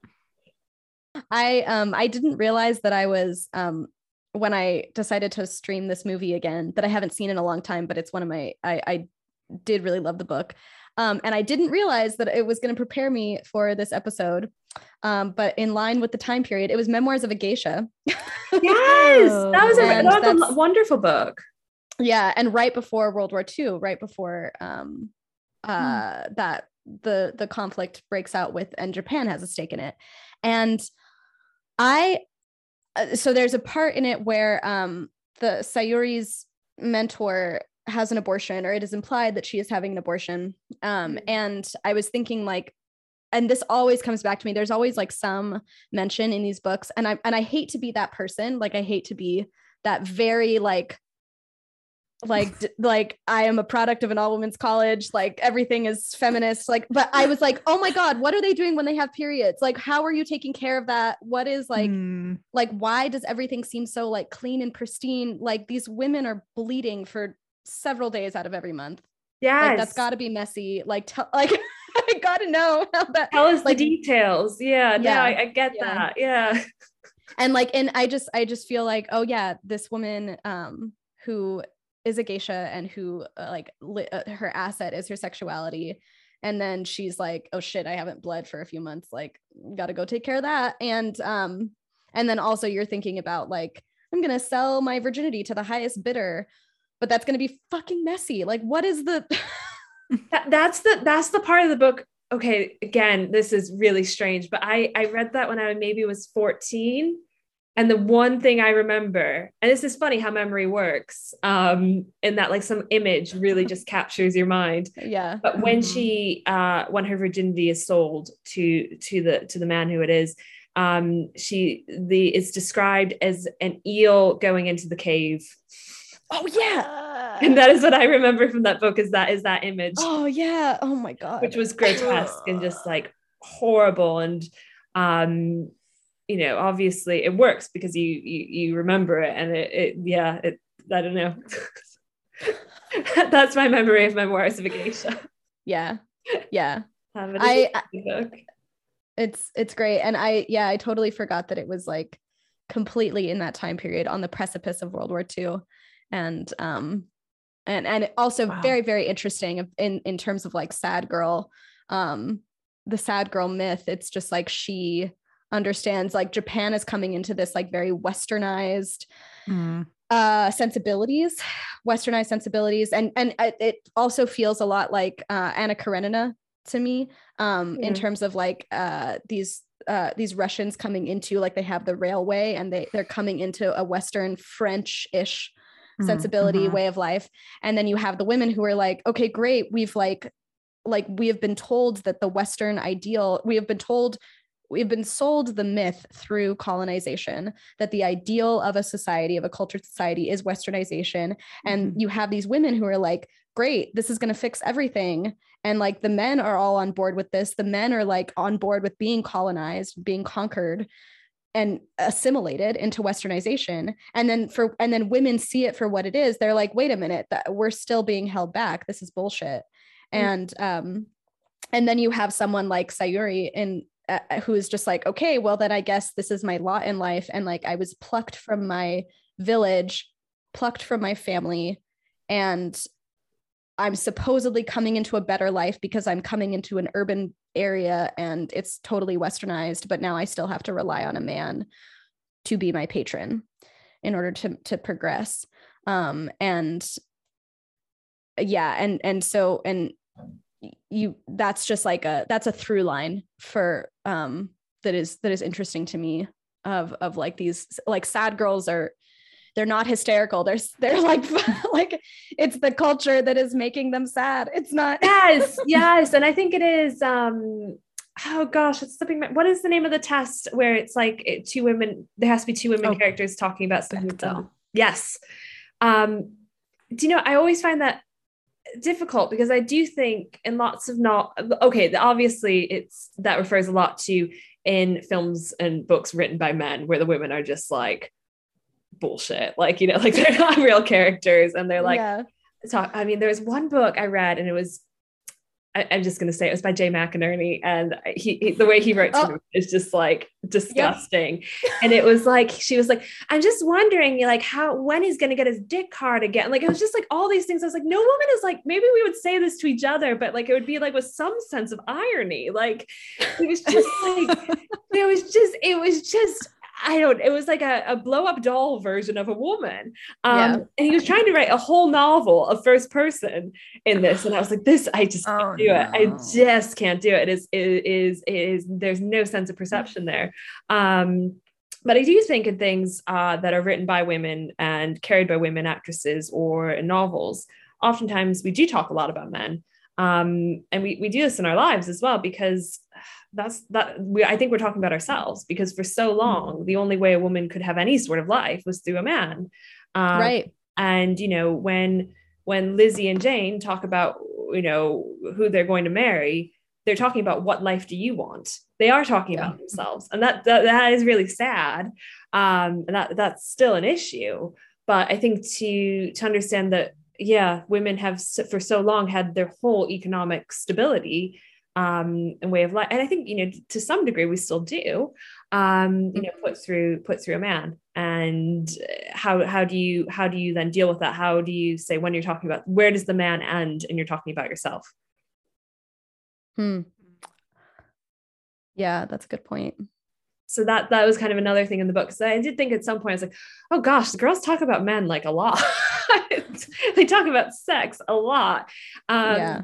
And Lily and Lara don't really ever. They actually really don't talk about anything else to each other again. So I was thinking like, oh, is that really really down? You know, uh, is that not good enough? Should they have other conversations?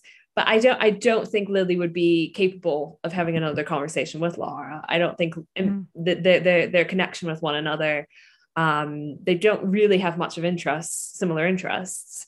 They've shared mm-hmm. a childhood together. They um, share certain traumas together.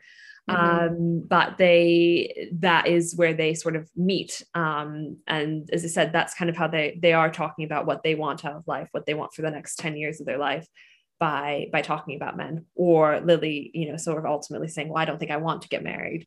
And for Laura, that is just a complete impossibility for her to understand. Right. Um, mm-hmm. That because and then it's also supposed to say, well, you know, laura's choices are valid as well. Like she does, she does want that life.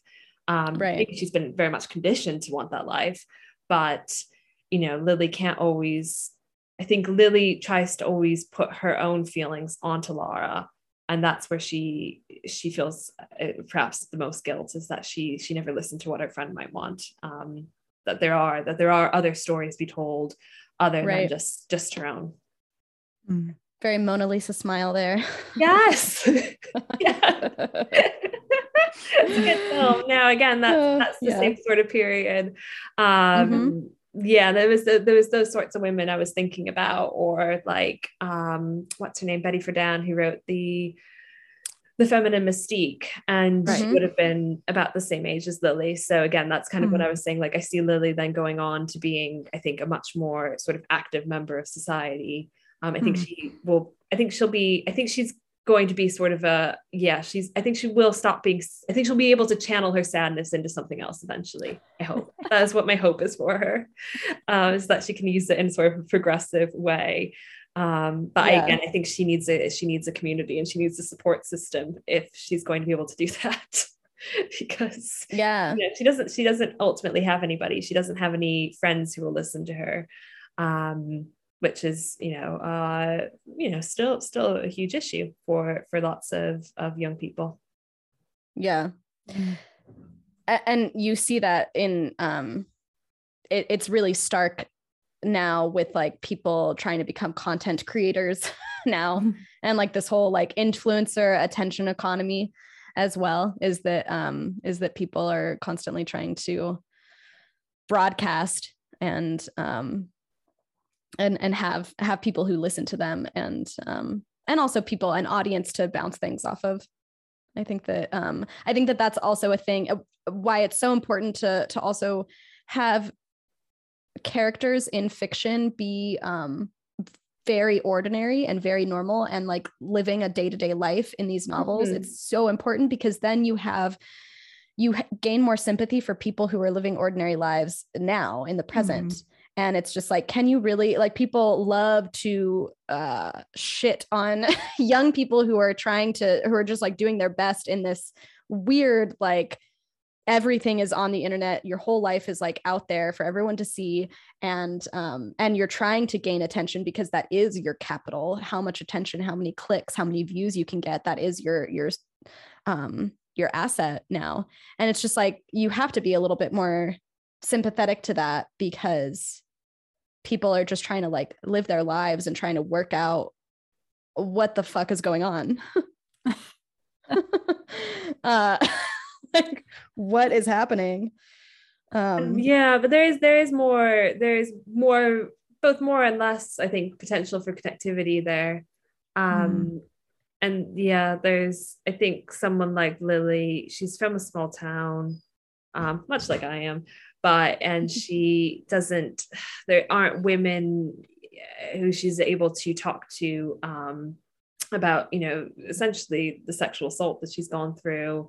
Mm-hmm. um, and again you know i think people very only very very recently started talking about those things. And i think literature has only really recently been able to talk about those things and address these things. Um, and i think there are lots of sort of sad girl quote unquote novels now. Um you know like sally rooney and things um mm. and megan nolan. Oh yeah. these stories are really important because it it is saying that you know you don't you, you don't have to do something heroic um or something big um to be to be a literary character. They can just be very normal interactions that happen in mm-hmm. lives and have these very sort of thoughts that are going on. Um and you know people need those books. I think if I'd had mm-hmm. the, those books as a young woman, I would have felt. Uh, I, I, think that's part of the power of literature is you do feel less alone, and mm-hmm, mm-hmm. having these stories reflected in literature, I think, does make you feel less alone um, because you know, well, okay, fine, somebody else has gone through it. Um, maybe maybe this isn't maybe this isn't so unique. Uh, and I think like a character like Lily both wants to be incredibly unique, um, but also wants to be very ordinary and mm-hmm. wants to know that her experiences are ordinary and yeah that there's a support network out there so yes i think it is yeah i am i'm really happy to see that these these stories are being more told and there's more recognition for them mm-hmm. um and it's yeah like that's I also work in publishing. So like kind of that's how publishing is. Like you like kind of like lapse onto these trends and then that's everything. Um yeah. so I think it is, I think it is a trend at the moment.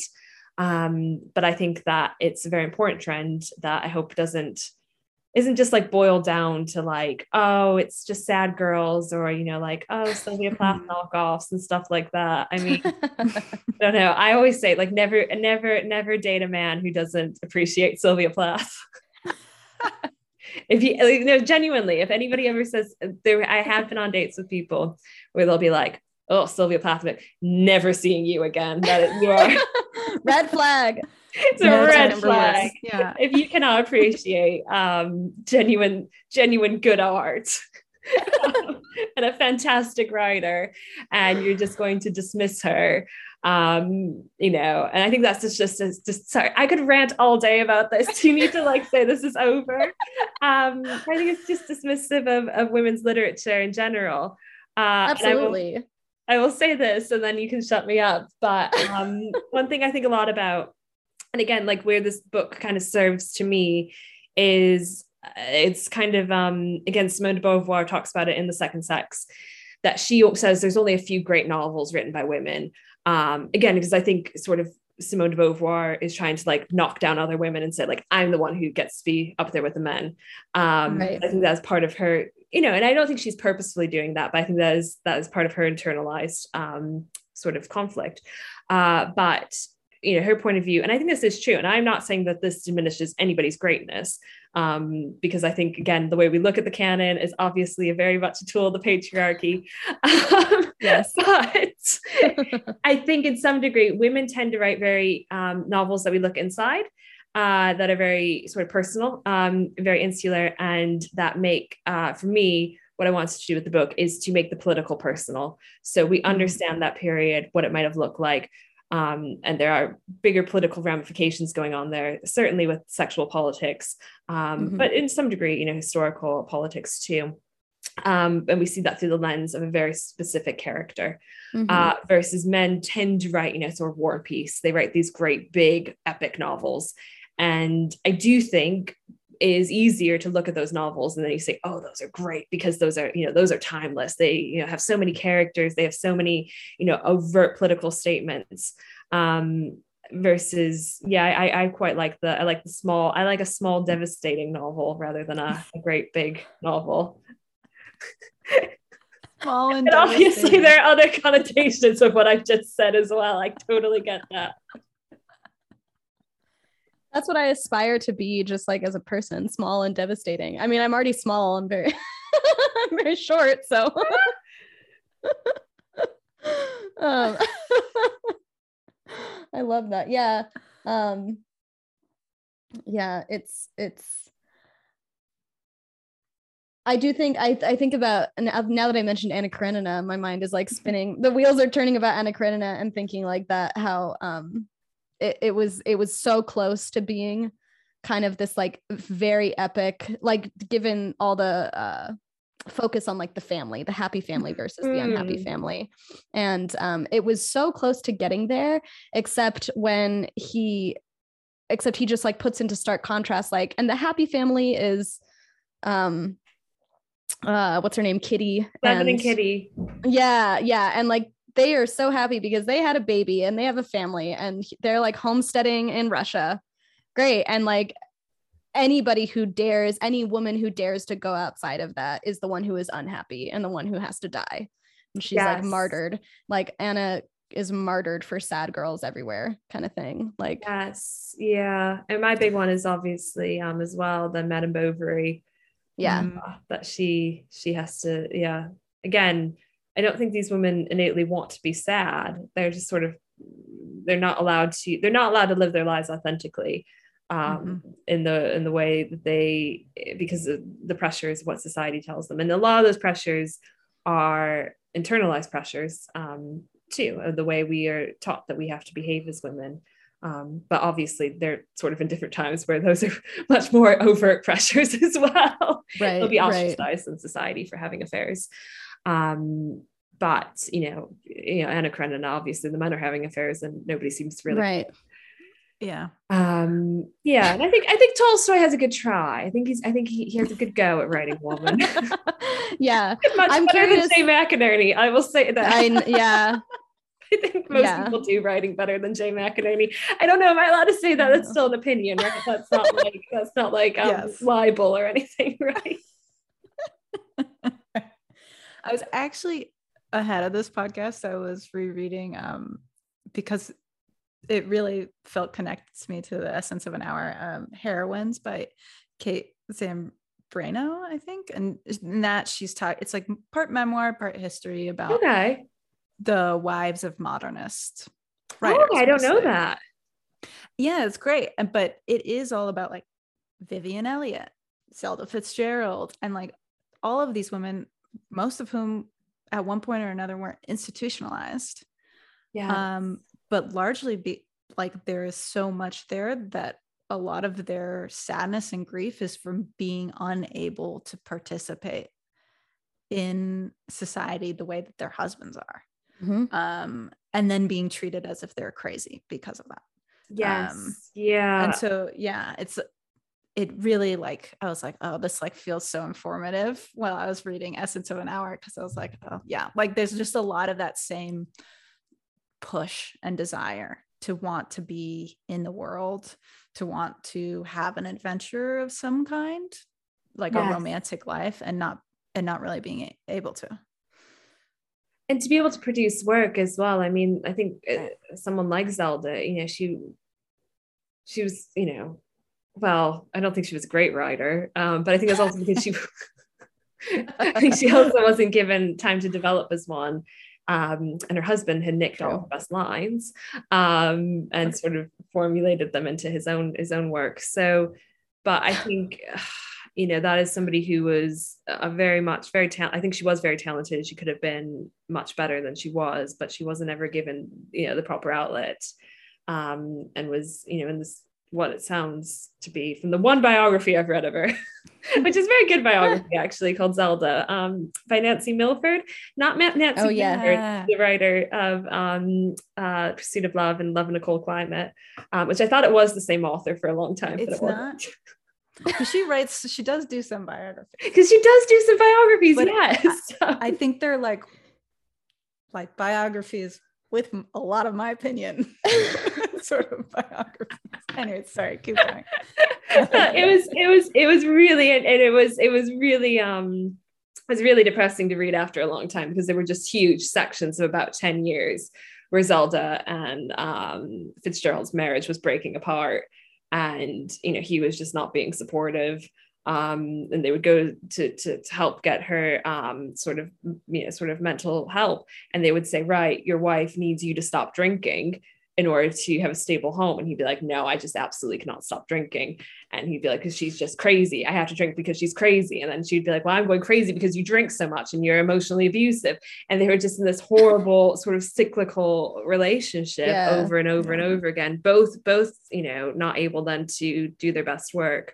Um, so yeah, I think that again, we rom- I think we romanticize the relationship a lot through through through Gatsby and Daisy, or much based on them, or my favorite Tender is the Night. Um, mm-hmm. you and again, I think there's something in that, like in the book between Lily and Teddy, and she sort of, I think she romanticizes what could actually be not a very, it's not a very good relationship. I think that they could head into that sort of territory. Um, mm-hmm where you know they're both both very competitive um, both clearly want to be artistic um, both also you know very much he does but she does to some degree too have very much a, a big dependency on alcohol and sort mm-hmm. of substance abuse um, and are sort of trying to cope through their their traumas with one another um, so i was thinking about i was thinking about couples like that uh, who we have put this grand romantic illusion on, um, like a Kath, Kathy and Heathcliff. It's like our Kathy and Heathcliff if they'd actually been alive and written some books. Right. Um, right. And they feel like these, you know, glorious jazz age babies, but you know, at the end of the day, there was a great deal of suffering there. Um, right. We've we've lost a lot of good art because they weren't properly able to, to get, you know, good help um, mm.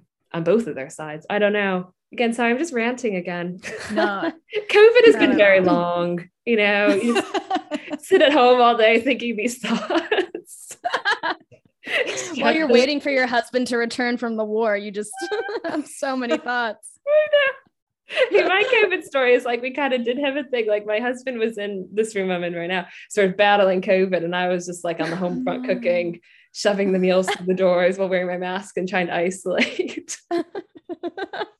sort of testing every day and trying to get through it. Um, oh my god! But yeah, I think again, like that, that, that for me, like then having written the book, it was already going to be published. Um, sort of got the offer just as as sort of the first lockdown was starting, at least here in the UK. But sort of going through the redrafts and thinking about it, and then thinking like, oh, we were also going through a very historical, um, significant yeah. moment.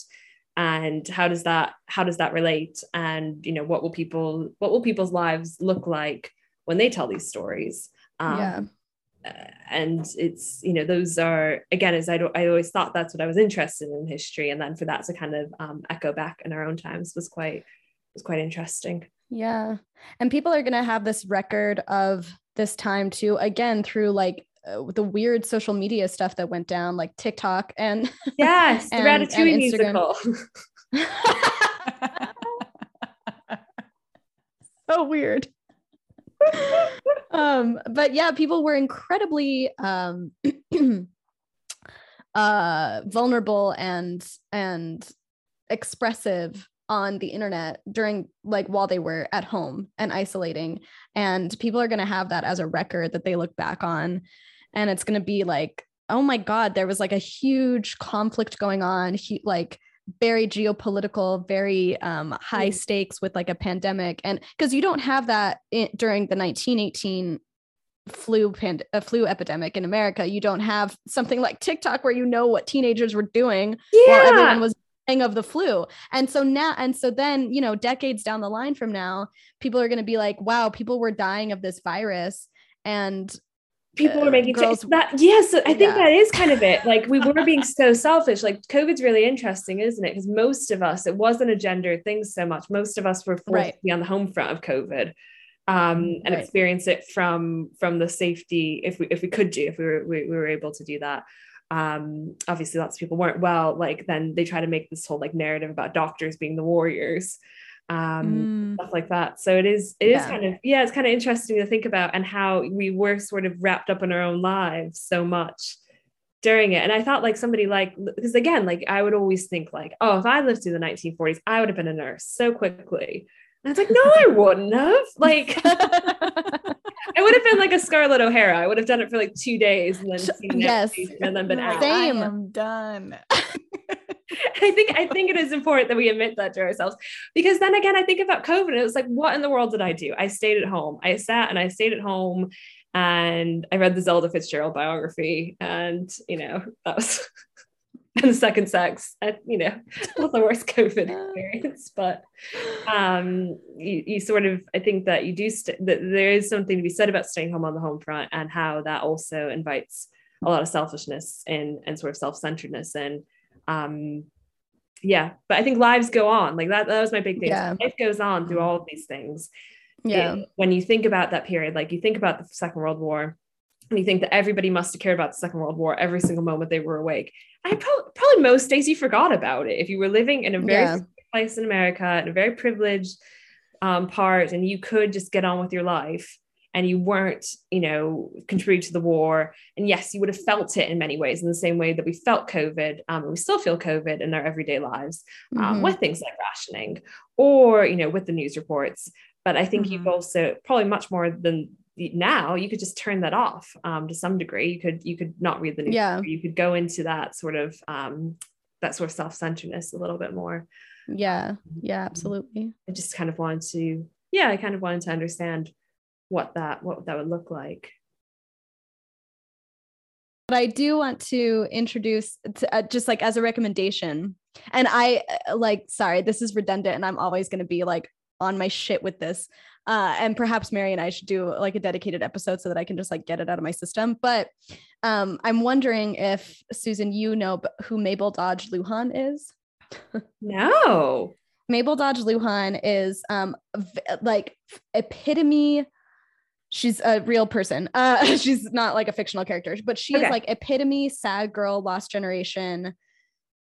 Uh, but she has like an opposite trajectory of someone like Zelda Fitzgerald. She is the person who um is from was born into a wealthy family in Buffalo. Um, oh i'm from buffalo yeah. Um, my my sorry, my partner and his whole family are all from Buffalo as well. And they wanted me to say, Hey, what's up? Basically from Buffalo. You were from Buffalo. Do you know, Buffalo's one of those weird cities. Because you know who else was from Buffalo? Sorry to digress back again. Fitzgerald was from Buffalo. really? I didn't Yeah. know Also. F. Scott Fitzgerald is technically a Catholic writer. Huh, I also didn't know that. Yeah, it's fascinating. The He's sad boy- Catholic Church, but it was banned by the narrator. Catholic Church, The Great Gatsby, for a while. Oh. Sweet. Seal of approval. Yeah. I know it's like where you need like a summer reading list, just go find the list of banned books. yeah, yeah, exactly. Um uh also another just another slight digression before I move on to Mabel, but uh sad boy narrator. I had mentioned that to Mary in our first season talking about Wuthering Heights, but Mary, that came from Susan. Like me and Susan were Oh. literally sitting in a club in college and talking about being like the sad boy narrator, like observing everything. Do you remember that? We were in fucking fever, club fever. Yes, and I always was like, I mean, I was always like, I just, I get, you know, I go to these places, and I just, I am, I am Nick, you know, living through it and the outside. Yeah, that's why I I automatically read Holden when I read uh Essence of an Hour, but I think it was I was like, wait, is this obvious or is this just like because I knew you? That's no, this is a really interesting experience because I've not um I've not spoken sort of uh like publicly um with somebody I know and have had similar experiences with about the book. So it's it's just really uh fascinating to hear kind of like what you what you know to be sort of true. Um but you have to say like Lily and I don't sound alike, I don't think. no, no. And I think it comes across that she's she's of her time. You you would Okay. never have the same thoughts as her because you are uh, uh, because you have critical thought. Like you have a certain like reflexology or reflexiveness on like feminism and critical Mm. feminism. Mm. Yes, and she doesn't have anything like she doesn't you know, the feminism to her would have been like Seneca Falls and Yeah. uh, getting the right to vote, and that's about Right. that's about it. Right. um, not, right. to say, not to diminish those accomplishments; those are huge. But like, she wouldn't, it wouldn't be progressive in her mind. But I think she's coming toward a period where it would. Anyway, Mabel. Mabel, yeah. sorry. Uh yeah. Buffalo. Buffalo. Buffalo Pride. um Mabel so yeah she's very much coming so I, so both of you have this context that is that's great so you have you have a context of, of Mabel she's born into a wealthy family in Buffalo um was immediately married off at age 20 um there is some like parts of her memoir, her uh, she published prolific memoirs. Um, parts of them were censored by her family because she was just like it, it's like a psychosexual horror show um, in her memoirs because she uh, and the hypothesis is that she was infected with syphilis. Um, her father gave syphilis to her mother and then she was born with it. And so she probably had some sort of like psychosis um, induced by that. Um, oh, but people just wrote her off as being crazy uh, of course um, but anyway now in um, i think like t- the year 2000 is when these censored memoirs were able to be like put out into the world. So people are historians are just now like investigating this. Um okay. but she basically she got married off. She hated it. She hated like being a mother. She hated being like confined by marriage. Ended up divorcing moving to florence um in the early 1900s had this whole like salon um sort of like I do know this woman. I do yeah, know her. She's very yeah. famous. Yes. Okay. Had had this like artist community. World War One started. She moved back, she went back to America, moved to Greenwich Village, and also like was part of the whole Gertrude Stein scene. Like she was very much a behind the scenes architect of that group. And then after World War One, um, there's this like crisis in America of nationalism, and America is saying we need to have a national identity in order to be able to like be a world superpower. This is what takes other nations down. Is not having an identity to to rally behind. And so she, um, by happenstance, because of her second husband is a because her second husband is a painter and he's living in a TB community in Santa Fe, New Mexico, she comes to New Mexico, immediately falls in love with it, and fetishizes the indigenous people who are, um, because she's never encountered an indigenous person in her life before. And she immediately fetishizes their way of life and um, becomes extremely anti-catholic anti-hispanic because she sees the spanish people as being colonizers without herself understanding that she is also descended from a lineage of colonizers. So she doesn't, she's like completely unaware of that whole intersectionalism. Um, mm. she moves to Taos and then she's responsible for bringing D.H. Lawrence to New Mexico. Um, she's responsible for bringing Georgia O'Keeffe to New Mexico, Ansel Adams, the entire modern art, like modern literature, modern visual art, um, renaissance that happened in Taos is because of Mabel and because she had this massive estate that was built by um, uh, the Pueblo Native Americans who were living at Taos Pueblo. Um, and she builds this massive estate for her artist friends to come and um, I am very harsh and judgmental, and I say that she's like the. I mean, I'm obsessed with her, but I say that she's the reason why Taos is ruined. Uh, um, she's a very, co- I yeah, she's a complex lady, but she, it's it's really interesting because I think about I think about DH Lawrence. I mean, Mary and I have talked about him and DH Lawrence like he can't I I really haven't like delved deep into any of his novels, but I he's just like insufferable to me. Um I I like and he does he makes an a Lady Chatterley's lover makes an appearance and the essence of an hour. She's reading that at one point i think. Yeah. Yes she is. Yeah so she has the um sort of i think like edited version. So i try to think when i was writing it what book she'd be able to get her hands on. So like she can't ever read ulysses yet. That's too much mm-hmm. but she can get sort of the um the sort of desexified uh version slightly. Well without without certain certain four letter words um would be the version that she would read um yeah yeah. but yeah i mean oh i could go on about dh lawrence for a long time. Right but- and he and and but i can't now i'm like i'm trying to read him through this lens of like there was behind dh lawrence was this woman who was very much like becoming being molded because she's born into a very wealthy family. She inherits like a bunch of wealth in buffalo and she's told that she has to be married have a family whatever and her son becomes this like weird lackey in her life. Like she like her right. it's it's really weird but she's this like um she's like chaotic sad girl. Like extremely chaotic and i can't recommend it enough to read some of her memoirs.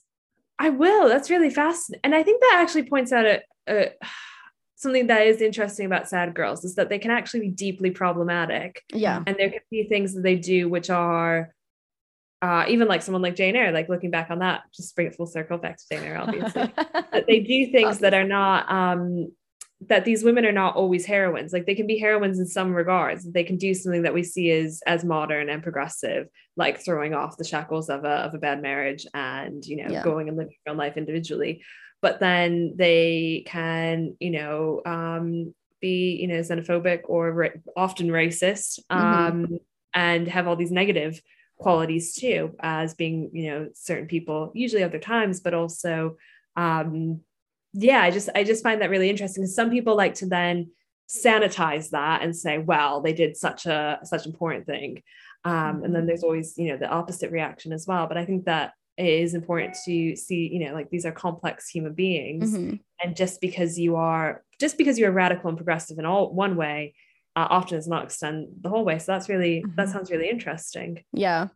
Yeah. She's a super interesting sad girl. And I think that D.H. Lawrence becomes like he's trying to mythologize, like, he's trying to do some shit with ladies, but then he's also like mythologizing Mabel in his own head. And like, he, but he ultimately sees Mabel because she has this like homestead in Taos and he still sees her, he still maps her into this like domestic space when it's just Okay. No bitch she's more well tra- well traveled than you like she's like seen all this shit and i don't know it's it's um yeah she's a toxic girl that girl Toxic sad girl, toxic, chaotic. Yeah, no. I think that there needs you should do a whole episode on that's what I'm saying. Like you should do a whole episode on toxic sad girls, their whole Yeah. series. My Yeah. recommendation.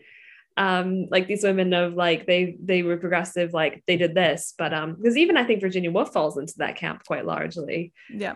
Um, some of her some of her writings are uh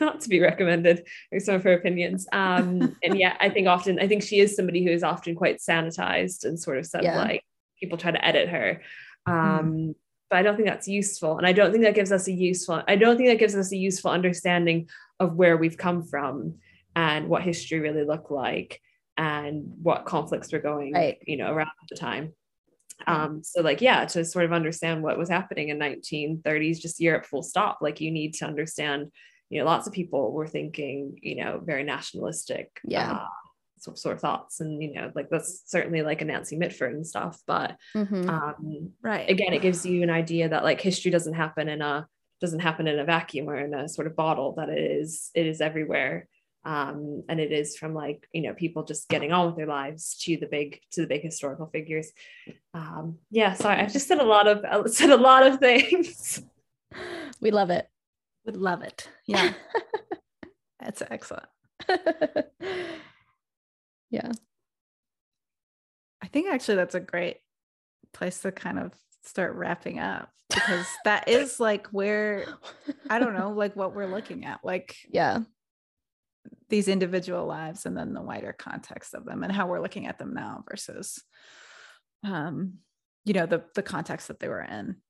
And that's what i really liked about the essence of an hour because it does give context to that time period which i don't know. I don't think i've seen in a, a modern novel a contemporary novel recently Thank like you. that Thank you very much for that. Yeah, no, that's what I was trying to um yeah, those are the sort of things I was trying to think through while I was while I was doing it. And and also I think um I'll just say this like I think as well what I do like about fiction from the past or historical fiction is when you do read it and you're like, oh, but we're much better now.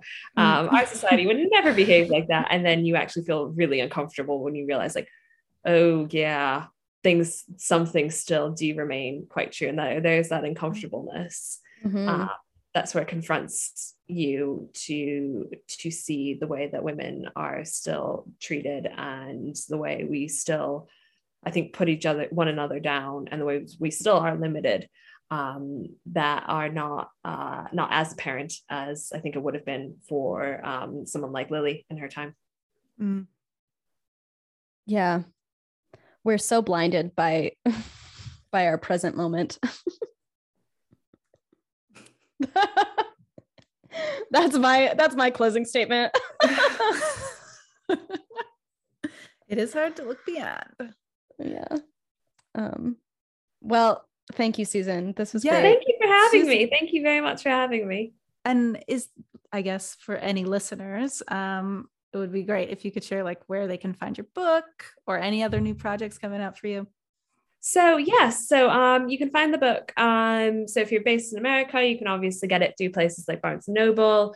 Um, if you you can usually order if you have a, a particular independent bookshop that you like as well, you can usually order it through them. They can source it for you quite quickly.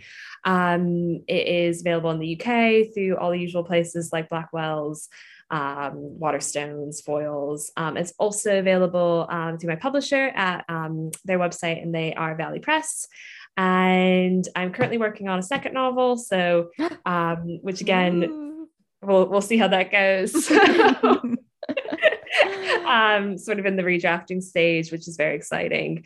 Um, and again, I think that's that's kind of what I'm just interested in, in is, is you know how do what do women's lives look like at specific moments in history, um, mm. and trying to yeah just understand how we how we keep on going under the patriarchy to get to this present moment. so that is what that's what my biographer will say about my work one day. Um, uh, Where are yes. we? How do we get here? How did we get? Um, and you can follow me on social media um, on Instagram at uh, Susan Furber.